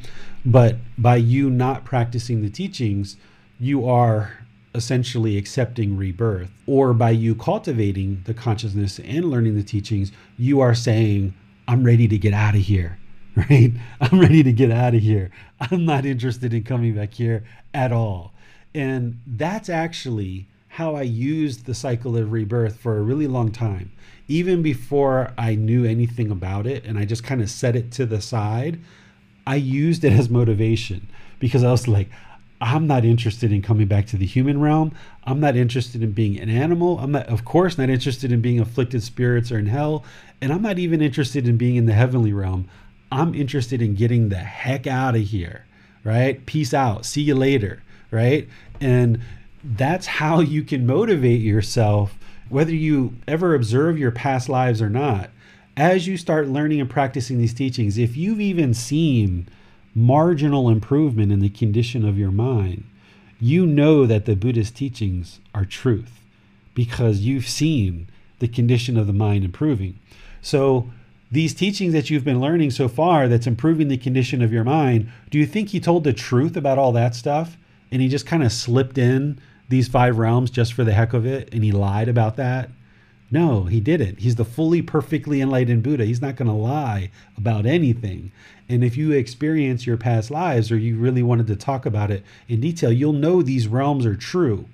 But even if you don't know that, but if you've just seen any kind of marginal improvement, in the condition of your mind through meditating the way the Buddha taught, by practicing the Eightfold Path, like right intention, right speech, right action, by understanding the Four Noble Truths and seeing the truth there, if you even seen any marginal improvement, then that should help you to at least kind of start seeing, you know what, the Buddha knew what the heck he was talking about. This guy was smart. This guy had deep wisdom. His teachings explain exactly why I'm experiencing discontentedness, and I've been able to improve the condition of the mind through his teachings. So, these five realms are 100% truth. I can tell you wholeheartedly, they're 100% truth. And if you do anything with them whatsoever, just use it as motivation of, I'm getting the heck out of here because I'm not interested in coming back whatsoever.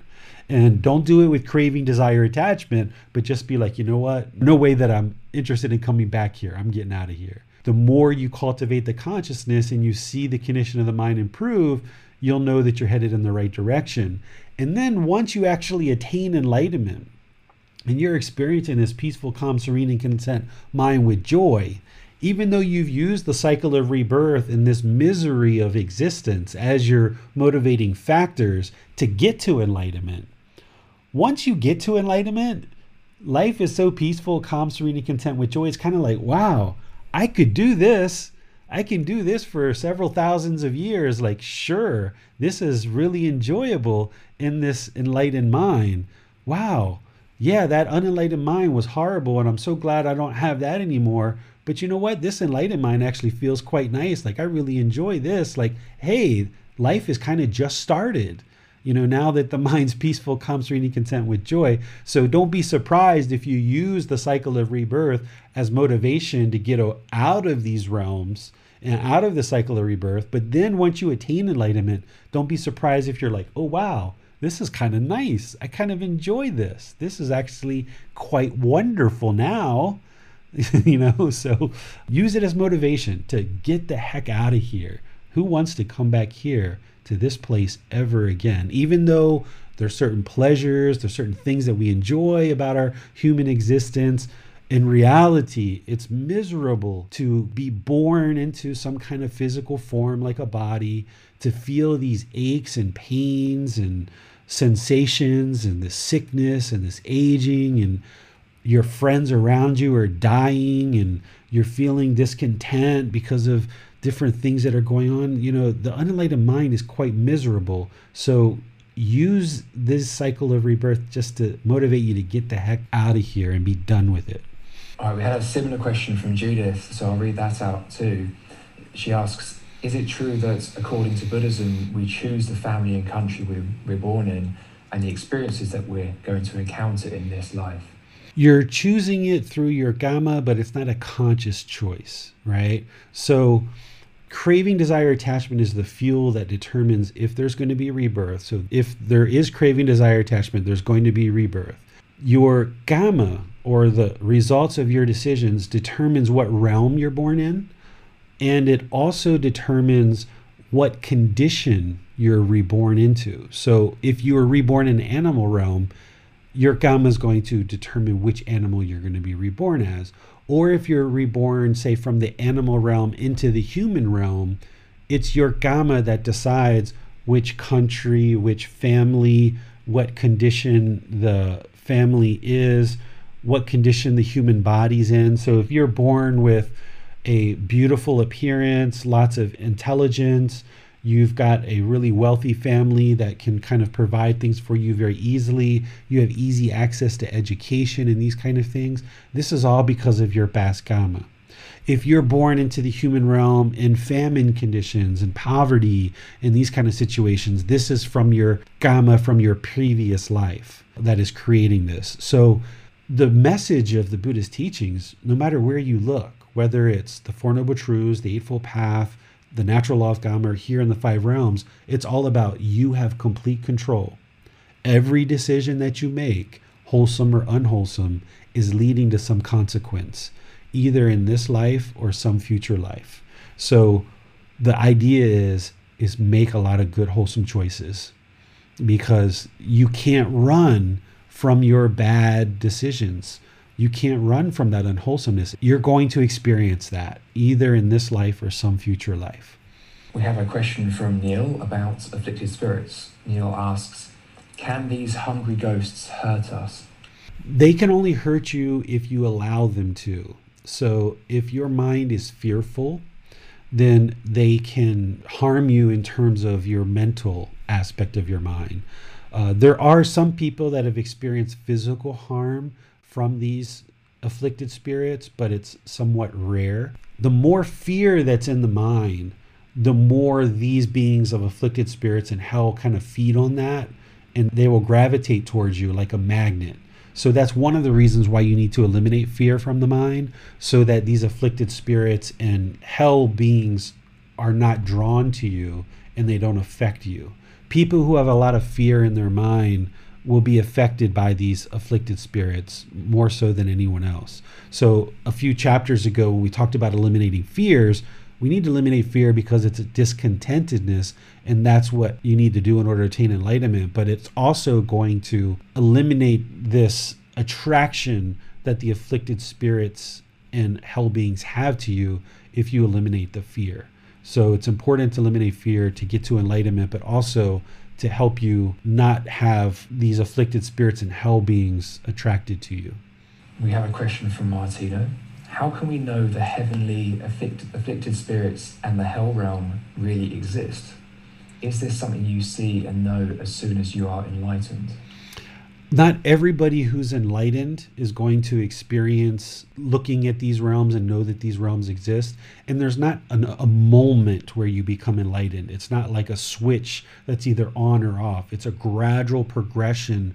The mind becomes closer and closer and closer, gradually progressing to enlightenment.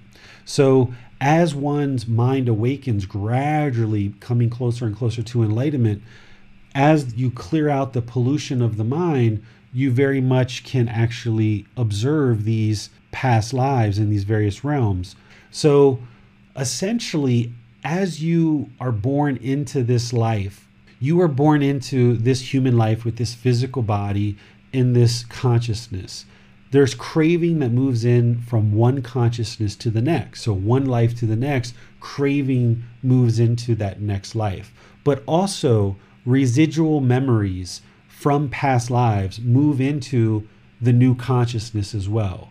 So even though as a human being right now you have a certain mind and there are certain things that you can remember from this life, you're pretty much like standing on the street of a city and you can only see this one street, this one life. That's all you can pretty much see right now. But as you learn the Four Noble Truths, the Eightfold Path, all the other teachings, as you train the mind through meditation and you kind of remove the darkness of the clouds, as you remove this pollution of the three poisons, then what tends to happen is as you remove these clouds, it's like going up on top of a mountain. And now instead of seeing just the street that you were on, this life, you can see all the streets, all the cities, and how they interconnect with each other. But right now, if you haven't seen these other five realms, if you haven't seen your past lives, it just means that you still have pollution of the mind and you haven't removed it enough. You haven't ascended high enough to the mountain to be able to look down and see all these lives and how they all connect. So, as the mind awakens, don't be surprised if you are able to see these other realms, beings in these other realms, you interact with beings in these other realms, or that you see previous lives. With that said, not every enlightened being is going to have that experience. Everyone who attains enlightenment doesn't see their past lives.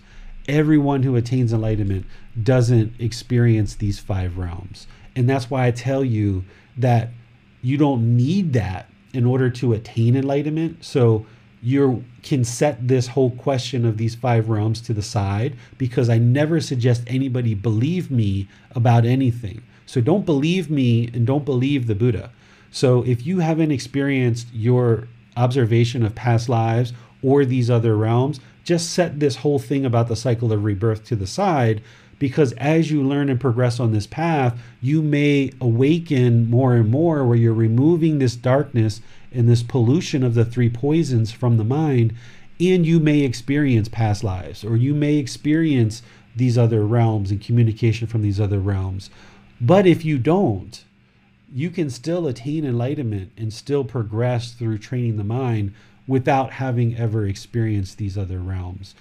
So, moving and progressing, awakening the mind, gaining wisdom, and training the mind to this higher and higher consciousness, it's like going to the top of this mountain and looking over, and you'll be able to see more of this life that you're currently in, why you've made mistakes at different parts of your life, what those unwholesome decisions that you made during this life that led to unwholesome results and you'll be able to see and understand more of this life that you're currently in and why things have either turned out well for you or turned out unwell. And you'll be able to improve your conduct and improve your decision making in order to improve this life. But moving up to that higher vantage point and that higher consciousness through training the mind, you just may very well see your previous lives or beings in these other realms as well. So just don't be surprised if it happens, but also don't be surprised if it doesn't happen either. You can still progress on this path to enlightenment. Thank you, David. That's all of our questions about the five realms, and I suggest we maybe leave the other questions to the end. Okay, so now that we've talked about this, let's move on to the next one, which is kind of moving from this animal to human consciousness, which we've been discussing a little bit here, and I've kind of already mentioned a few of these things. The vast majority of our rebirths in this human realm, we're moving from animal to human. And this is the consciousness that we're born into this world with. It's very much like an animal. This is why we kill. This is why we steal. This is why we have sexual misconduct. This is why we don't understand the things that are happening. This is why we have this lack of memory. This is why we operate through a praise and reward system. If you look at animals, they respond to a praise and reward system just like humans. This is how we're kind of raised and brought up as children. You know, if we do something good, we get praised and we like that and we tend to do more of that. And then as a human, if someone degrades us or tells us we've done badly, then we tend to kind of maybe perhaps not do those things. So the mind lacks the memory, it has this praise and reward system, and we learn from our pack of like species.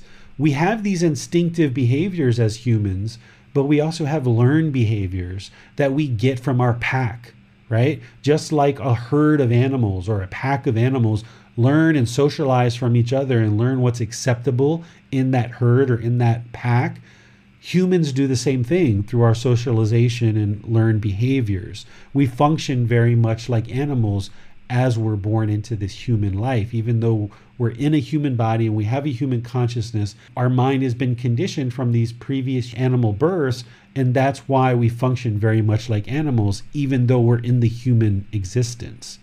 If you think about humans, we're utterly fascinated with animals, right? Just look around you, right? Why do we have animals in our homes, right? Because we're just fascinated with animals.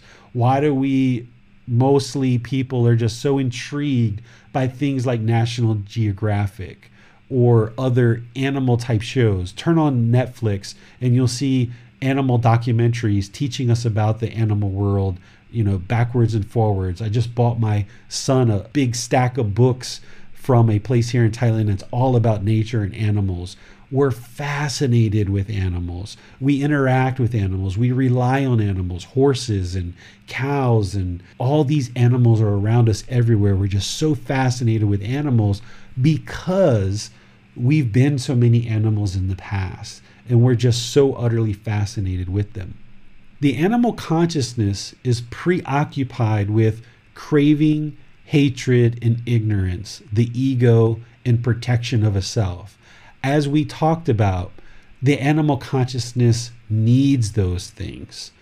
An animal doesn't survive without those things. It needs this strong desire to go out and do things and propagate its species. It has to have this aggression and anger to protect itself this ignorance and arrogance, this ego, this protection of a self. Without these things, animals don't survive. Without having sex with multiple partners, animals don't survive. So these things that happen in the animal consciousness, they transfer into our human consciousness in this human life but we don't need these things. And the more that we clean these things out of our mind, we start functioning more and more like human beings and less like animals. And that's what this path to enlightenment truly is is moving the mind from this animal consciousness to the human consciousness, evolving our consciousness from the animal consciousness to the human consciousness. And the more you understand that, then you can identify these animalistic behaviors that you have in the unenlightened mind. And when you identify them, then you can train the mind to be more and more human. And it's just going to take you time on that path. So now moving to this last part is where I'm really kind of focusing in helping you understand that the real goal here is to evolve from this animal consciousness to the human consciousness, to this better existence, and eliminating all this misery of existing. Enlightenment not only creates this peaceful, calm, serene, and content mind with joy, but it eliminates this cycle of rebirth. It's an end to this cycle of rebirth. There's some Buddhist schools, some Buddhist teachings that are not from Gautama Buddha that will tell you the goal is to be reborn. But that's not the goal whatsoever. That's not what Gautama Buddha taught. The goal is to attain enlightenment. And as you progress closer and closer to this mental state, you will eliminate the cycle of rebirth through attaining enlightenment. Essentially, you're learning to become more human. And through that experience, you will become a better and better human experiencing a better better existence coexisting peacefully with all beings because animals not only do they fight within their pack or within their herd but oftentimes they fight with other animals of other species right so like hyenas fight with lions and lions fight with hyenas but lions also kill their own members of their own pack as well and human beings do the same thing. We kill members of our own pack, our own humans, right? So that's what a human does in the unenlightened state. An enlightened being would never kill, would never kill another human, would never kill another animal, right? So an enlightened being is not going to kill. So through becoming more and more enlightened on this path to enlightenment, you'll learn to live more peacefully with all beings of your same pack of species. And you'll develop this loving kindness and compassion for all beings, not just members of our own pack, but you'll also be friendly, loving, kind, respectful to deer, to lions, to turtles, to fish, you know, members of other species. You will have this loving kindness and compassion for as an enlightened, more and more enlightened human being. But as an unenlightened human being, you're going to have craving, anger, ignorance. You're going to have this aggression and hostility towards members of your own pack, which is humans, and potentially have aggression towards animals and other species of other packs, right? That's what an animal does. But an enlightened being is going to be able to live peacefully and coexist peacefully with members of its own pack as well as other species as well.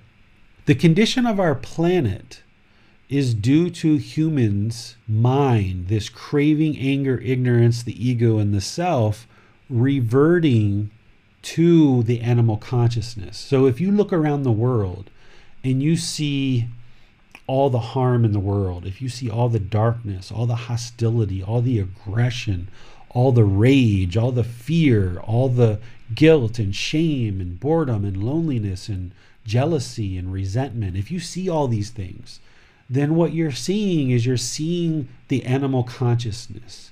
And the condition in the darkness of the planet is from that, from these conditions of human beings having these aspects of the mind.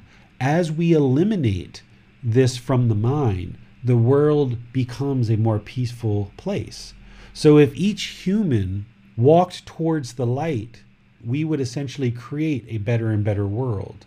Another way to say that is if each human does not walk towards the light and continues to reside in the darkness, then the planet will continue to become a darker and darker place. So it's through walking towards the light. Walking towards the light is becoming more wise. It is practicing these teachings where we don't have yearning and this longing with a strong eagerness, which causes discontentedness. Walking towards the light is eliminating anger and hatred and ill will, hostility, aggression, these animal instinctive behaviors. Walking towards the light is gaining this wisdom where we no longer have ignorance or unknowing of true reality, that we understand that we need to stop killing, we need to stop stealing, stop having sexual misconduct, stop lying, stop taking substances that cause heedlessness, start having right view and right intention where we're practicing harmlessness, start speaking to each other polite and kind and friendly, using those five factors of well spoken speech. Having wisdom is to not do harm through our bodily actions, through having livelihoods that are wholesome and good, that don't cause harm in the world, through practicing right effort, where we're trying to eliminate unwholesome qualities from the mind and cultivate wholesome qualities, where we have awareness of our mind and the thoughts and our consciousness. We're not just haphazardly tromping through life and stepping all over people, but we have this consciousness and this awareness of mind and the thoughts that are in the mind, and we're actively working to eliminate the unwholesome qualities and arise wholesome qualities. What it means to build wisdom and eliminate this arrogance is to meditate and develop right concentration where we're training the mind through breathing mindfulness meditation and loving kindness meditation and training the mind to have singleness of mind, where we're able to now function in the world in a more and more human way without the ego, without this arrogance and pride, without this protection of a self where we're fearful of people coming into our territory, where we can share and be generous and loving, kind, compassionate. And by doing this, we create a better and better place in the world. Essentially, we're all as a humanity either walking towards the darkness or we're walking towards the light. Which direction we walk is completely our choice. It's an individual choice. We don't have to get the whole world together and we don't have to get every single person in the world to agree to walk in the direction of the light. Individually, as an individual choice, our own decisions lead to our own results. We can choose individually to walk towards the light and that's going to influence our consciousness, evolve it from the animal consciousness to the human consciousness. And in doing so, we're going to be causing less and less harm in the world, which means there's going to be more and more peacefulness around us in our life. And by doing that, it's going to naturally influence other people. We're not training our mind because we are trying to influence other people. We're training our mind because we know it's the right thing to do and we want to get the heck out of this whole cycle of rebirth. We were interested in experiencing this peaceful, calm, serene, and content mind with joy. But by walking towards the light, gaining this wisdom, eradicating this pollution that we have in the mind, becoming more and more human, we not only cause less harm in the world, which means we create a more and more peaceful life for us, but people around us are going to be influenced more and more to learn and practice these teachings. And as we do, as an entire humanity, as an entire human race, we will become more and more peaceful. Essentially, right now is the time for human beings to evolve. Every single species in the world, whether it's a lizard, a snake, a bear, a lion, a tiger, whatever it is, every single species has evolved over time. The human beings, we have not evolved in all of these years, in all of these centuries. Sure, we've gained more technology, more modernization, things like this. But in terms of our consciousness and how we relate to each other, we've actually been declining. We've become more and more hostile, more aggressive. We've become more pollutant. We've destroyed our environment. We've done all these harmful things to our environment and to people around us. And because of that, our world has become a darker and darker place where we're kind of teetering on the edge of whether human existence is even actually going to continue in the next few generations. Because in the next, you know, maybe 10 years or so, if we don't really get our arms around this planet and figure out how to stop polluting the planet and stop causing harm to the planet, then our human existence may not even continue, which is fine because that's just the way it's going to be. But we're kind of teetering on this. So, right now is the time for people to now choose to learn and practice these teachings and walk towards the light.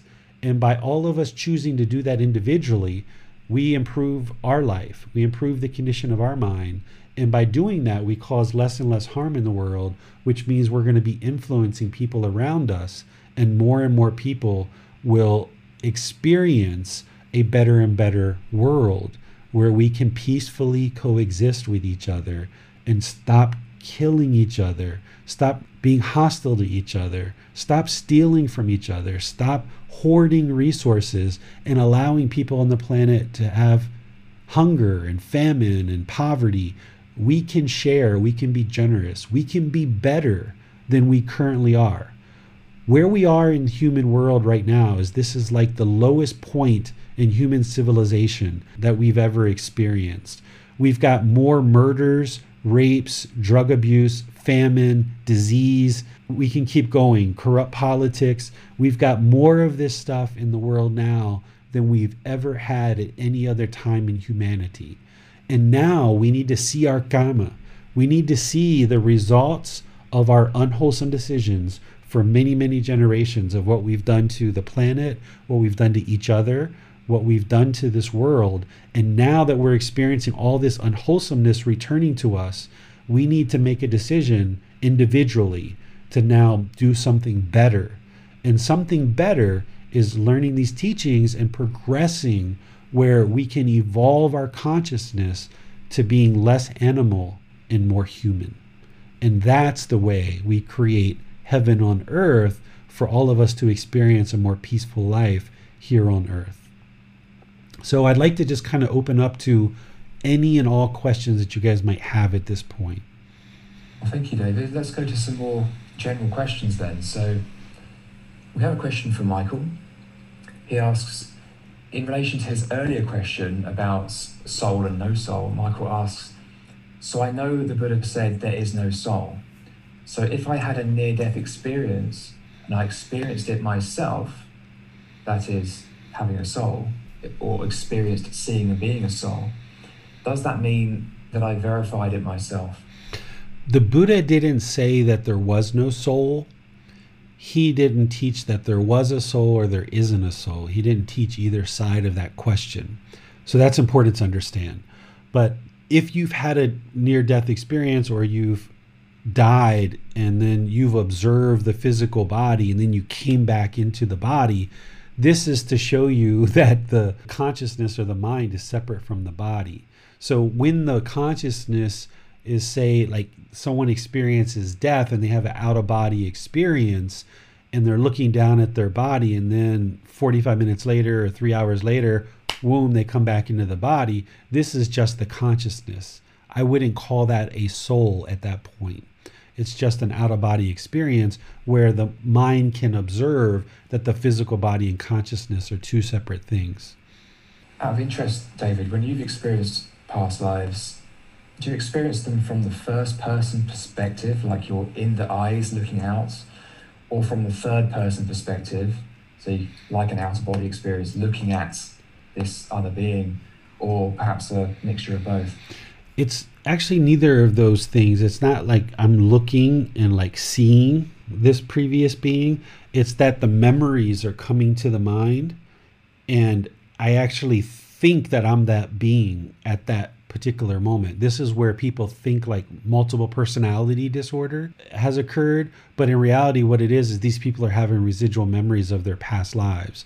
Once you awaken, you know, I've talked about it kind of like unraveling a twine. So if you think of like the consciousness is bound up and having all these memories, residual memories bound up inside of it with this twine wrapped around it, as you awaken, as you start meditating and training the mind and you unravel this mind and those residual memories start surfacing, you can actually experience the memories from those previous lives. In in my situation, I felt like I was those beings.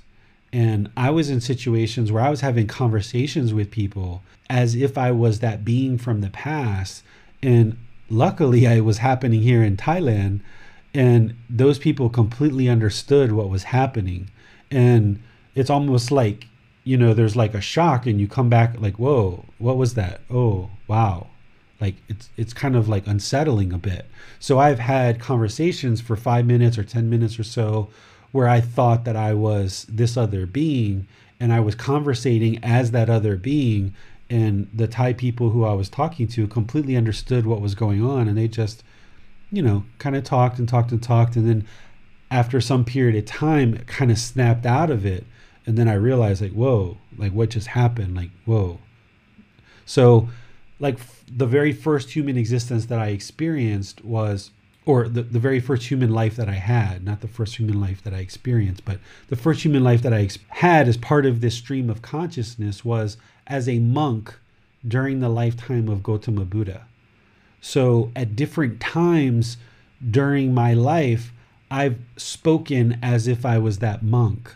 And here in Thailand, when I spoke as if I was that monk, people actually just understood it and they just kind of like went along with it. And I didn't realize what was going on at the time. But then at some point, the mind kind of snapped out of it. And then, like, boom, I was back to David.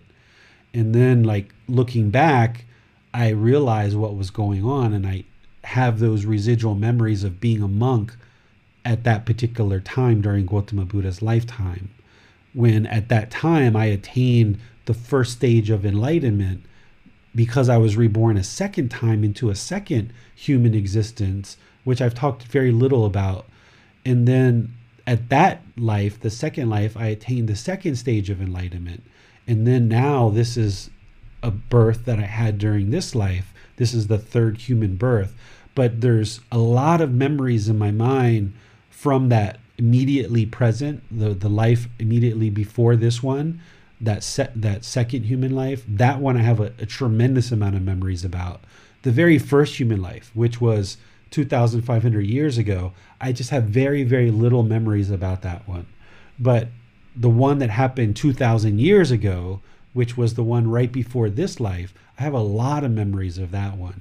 In fact, when I was growing up at the age of eight, I would have excruciating pains in the body because this particular being was murdered and they had died at the hands of people.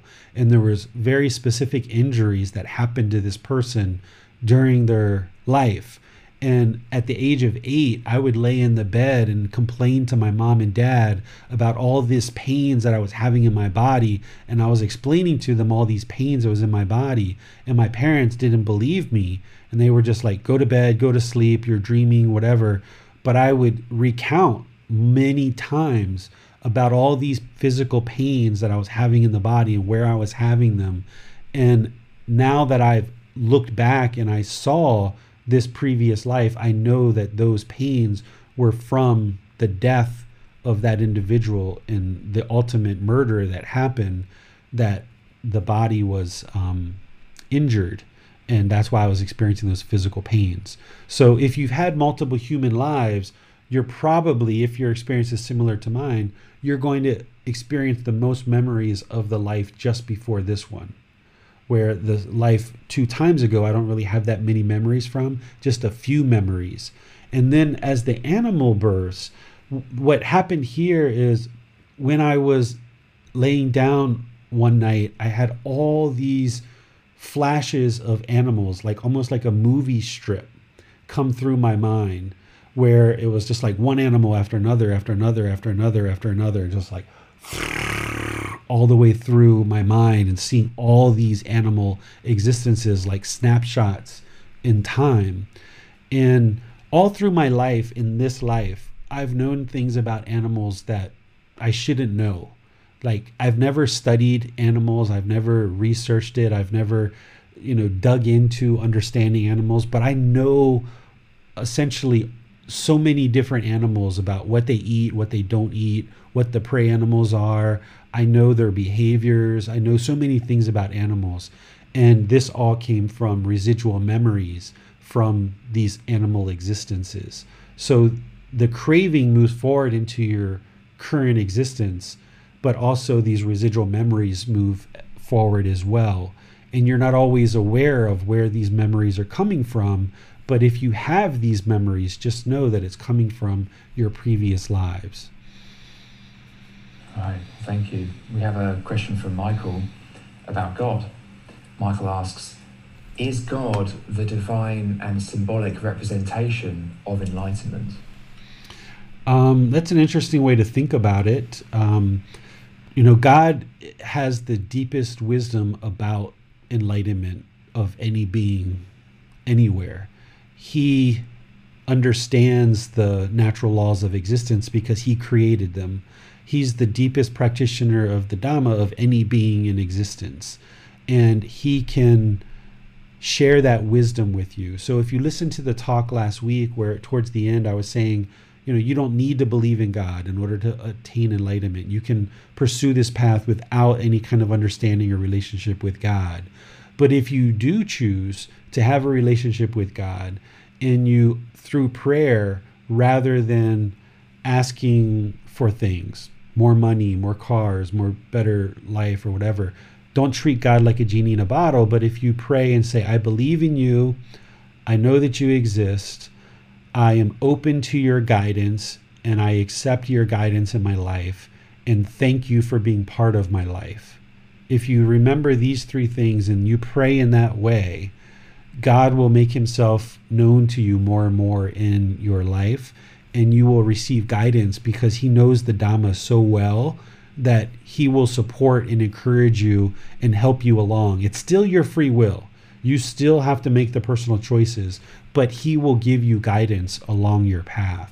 So the more that you let him know that you believe in his existence, the more that you let him know you're open to his guidance. Don't crave it, don't request it, but just let him know you're open to it because he's not going to always be there. He's not attached to you. He's always around, but he's not he's not attached to you. And then just give him thanks for all the help and all the support. So if you do those three things, you will actually gain benefit in doing so. So if you don't have a relationship with God, you can still attain enlightenment and progress without any understanding or relationship with God. But if you would like to have a relationship with God, you should go back and listen to what I did in the talk last week and read that chapter in the book if you haven't already. And then by praying in this way, you can actually receive help potentially along this path. But you still have to do all the work. God isn't going to do any work for you whatsoever. He'll give you guidance, he'll give you support, he'll give you encouragement, he'll even share wisdom with you. But you still have to make all the choices and you have to do all the work. We have a question from Javier about meditation. Do we cut off thoughts, or do we observe, or do we reflect on the teachings? In meditation, of breathing mindfulness meditation, you're cutting off the thoughts and you're bringing the mind to the breath. That's all you're doing in that meditation. You're not trying to reflect on the teachings at all. You're just observing the breath and maintaining the focus on the breath. Because the unenlightened mind is going to have this craving, desire, attachment where it wants to grab onto things and hold on to it permanently and you're training the mind so that you can get control over it. So whenever the mind goes to the past, the future, there's any thoughts or ideas or perceptions coming into the mind, wherever you notice that, at whatever point you do, you cut it off, let it go, and bring the mind to the breath. And over time, you'll gain more and more control over the mind, not only in meditation, but outside of meditation too. That's the real benefit is that when something happens, you can just let it go and no big deal, right? So that's where the real benefit comes in, but you, you're not able to control the mind if you haven't trained it. So in breathing mindfulness meditation, you're only just cutting thoughts and letting it go. Now, one thing that can be helpful, if you haven't allowed impermanence to soak into the mind by going around looking at the world, seeing that the concrete is impermanent, the fence is impermanent, the wind is impermanent, the sun is impermanent, the clouds are impermanent. You know, if you haven't done that and you haven't allowed impermanence to soak in with deep wisdom, one of the things you can do, and the Buddha talked about this, is meditate on the perception of impermanence. This is one of the things that he talked about. So while you're in breathing mindfulness meditation and you're focused on the breath, if you don't understand impermanence and you haven't allowed it to soak into the mind yet, as a thought comes up in the mind and then it goes away because you've cut it off and brought the mind to the breath, you can think, ah, impermanence. Or as a sensation comes up on your skin and you feel like you want to itch it, don't itch it. And then when it goes away, ah, impermanence. Or when you're in meditation and you feel a breeze blow over your face and then it's gone, ah, impermanence. So if you need that, for a few sessions to really soak impermanence into the mind, this is a really beneficial thing that you can do for the mind, but you probably are going to need that for a few sessions before it really soaks in. So, the real goal in breathing mindfulness meditation is to cut the thoughts, bring the mind to the breath, and gain control over the mind. Okay, we have a question that's come in anonymously. Question is how to learn to let go of attachments. Can you give an example? There's lots of examples. So you understand the problem is craving, desire, attachment. The solution is breathing, mindfulness, meditation, and generosity. You have to be practicing these two to train the mind to let go. And then you have to train the mind to identify attachments and put a plan in place of how to move away from these attachments. And each attachment is different. I dedicated a, a specific chapter on this in the book. So I'm not going to be able to, in this short answer, explain this all to you. So you're going to need to start with this book, Developing a Life Practice, The Path That Leads to Nibbana. And you're going to have to start at the beginning and progress through so that you can understand this whole aspect much more deeply because I can't really answer in like three to five minutes about how to eliminate an attachment because it's a much deeper talk than that. And I devoted a lot of content in the book to that. And there's talks about that that I've already done where I've spent two hours talking about identifying attachments and eliminating them. So I suggest that you download this book, it's free, and access the podcast or the YouTube channel where I already did talks on that so that you can learn that content because it's not possible for me to explain it in just a couple of minutes of an answer in a class like this. Thank you, David. We have no more questions. Okay, so I will wish you guys a very wonderful rest of your day. Enjoy the rest of your Sunday, wherever you might be. And I would like to let you guys know that tomorrow my son and I are leaving for a little bit of travel. So we're probably going to be gone for about a week. And on Wednesday and Saturday, I'm going to still be holding class, still live streaming, but I'll be in a different location. So you shouldn't be surprised when the background back here changes because of impermanence, right?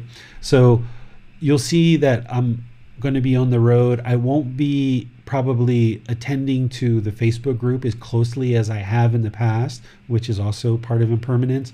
But I would like to take my son out and show him the world, right? I need to teach him and show him and educate him and help him learn things in the world. So the next seven days, while I'm going to be teaching classes on Wednesday, Saturday, and Sunday, I'm really going to be devoting a lot of my time over the next seven days to helping my son to learn and grow and come into the world and learn more about this world around him. So we're going to be taking a car trip and we're going to be driving around to some different places in Thailand and helping him experience some different things and learning different things. This is part of my responsibility as being a father is helping him to grow up and helping him to learn, helping him to understand the world around him so that he can have a better and better life for himself. And then as part of my kamma, as me taking care of him and my wife taking care of him and growing and teaching him and guiding him all through his life, as we get old, then he's going to take care of us. Not because I asked him to, not because I told him to, but that's just what's going to happen, right? All too often, what we do in our society is as our parents age, because we're so busy working and we have so much craving to work, we just put our parents in a senior citizen home those things exist here in Thailand, but people don't really use them. There's very few of them around. What happens is the parents take really, really good care of the kids. And then as the parents get older, the kids take really, really good care of the parents. This is the natural law of kamma. So I'm taking my son out and I'll take future trips with him. He's only eight years old. This will probably be the first of many times that we travel but part of my role as his father is to teach him how to be a man and teach him about this world and help him grow, help him learn not only the Buddhist teachings, but lots of other things in life as well. And as he does, and his life becomes better and better, and he gains more and more knowledge, and he's able to sustain his life more and more in the world, he will really appreciate that and he will remember that and he will understand this time that he spends with dad as part of these various trips that we will take over the course of his life and the rest of my life. And as a result, because of the natural law of karma, him receiving this calm, patient guidance, this wisdom from his dad, he will naturally, on his own, without me asking him, he will decide to take really good care of dad and take really good care of mom as he ages and as we age because he's going to remember that mom and dad did that for him. And again, we don't do this because we want something from him or we desire something from him, but because of just the way the natural law of karma works, the more you take good care of the people around you, they're going to be willing to take good care of you too. And that's just the way the natural law of kamma works. So don't be surprised if you don't hear from me as frequently through private message or Facebook group or whatever over the next seven days, but you will see me in class on Wednesday, Saturday, and Sunday. On Wednesday, we're going to be doing breathing mindfulness meditation and loving kindness meditation. The same thing on Saturday, breathing mindfulness meditation and loving kindness meditation. And then on next Sunday, we're going to be in chapter 21, which is do no harm what is the future of our planet. We're going to be discussing how these teachings of evolving our consciousness, becoming more wise practitioners of the Buddhist teachings, also relates to not only not causing harm to other beings, but not causing harm to our planet as well. Because if we do, that harm is going to come back to us. Whereas if we take really good care of our planet and make good, wholesome choices there, then we'll experience the benefits of that. So we're going to be discussing that on next Sunday. So continue to learn this chapter. Listen back to this talk if you like. Listen to the talk I did six months ago about this topic because it was very different talk and different questions in the class back then. That's on the podcast as well as in YouTube. And then, just as I always say, treat everybody with politeness, kindness, friendliness, and respect. Not because you have to, not because you're required to, not because you want something from that person, but just because it's the right thing to do to treat everyone polite, kind, friendly, and with respect. So I'll see you next time. Until then, sawadee Thank you for listening to this podcast. To provide support for this podcast, visit patreon.com forward slash support Buddha. To access more teachings, visit BuddhaDailyWisdom.com. There, you will discover a full range of courses, retreats, and online resources to assist you on the path to enlightenment. Remember to establish a daily, consistent meditation practice, along with learning and practicing these teachings.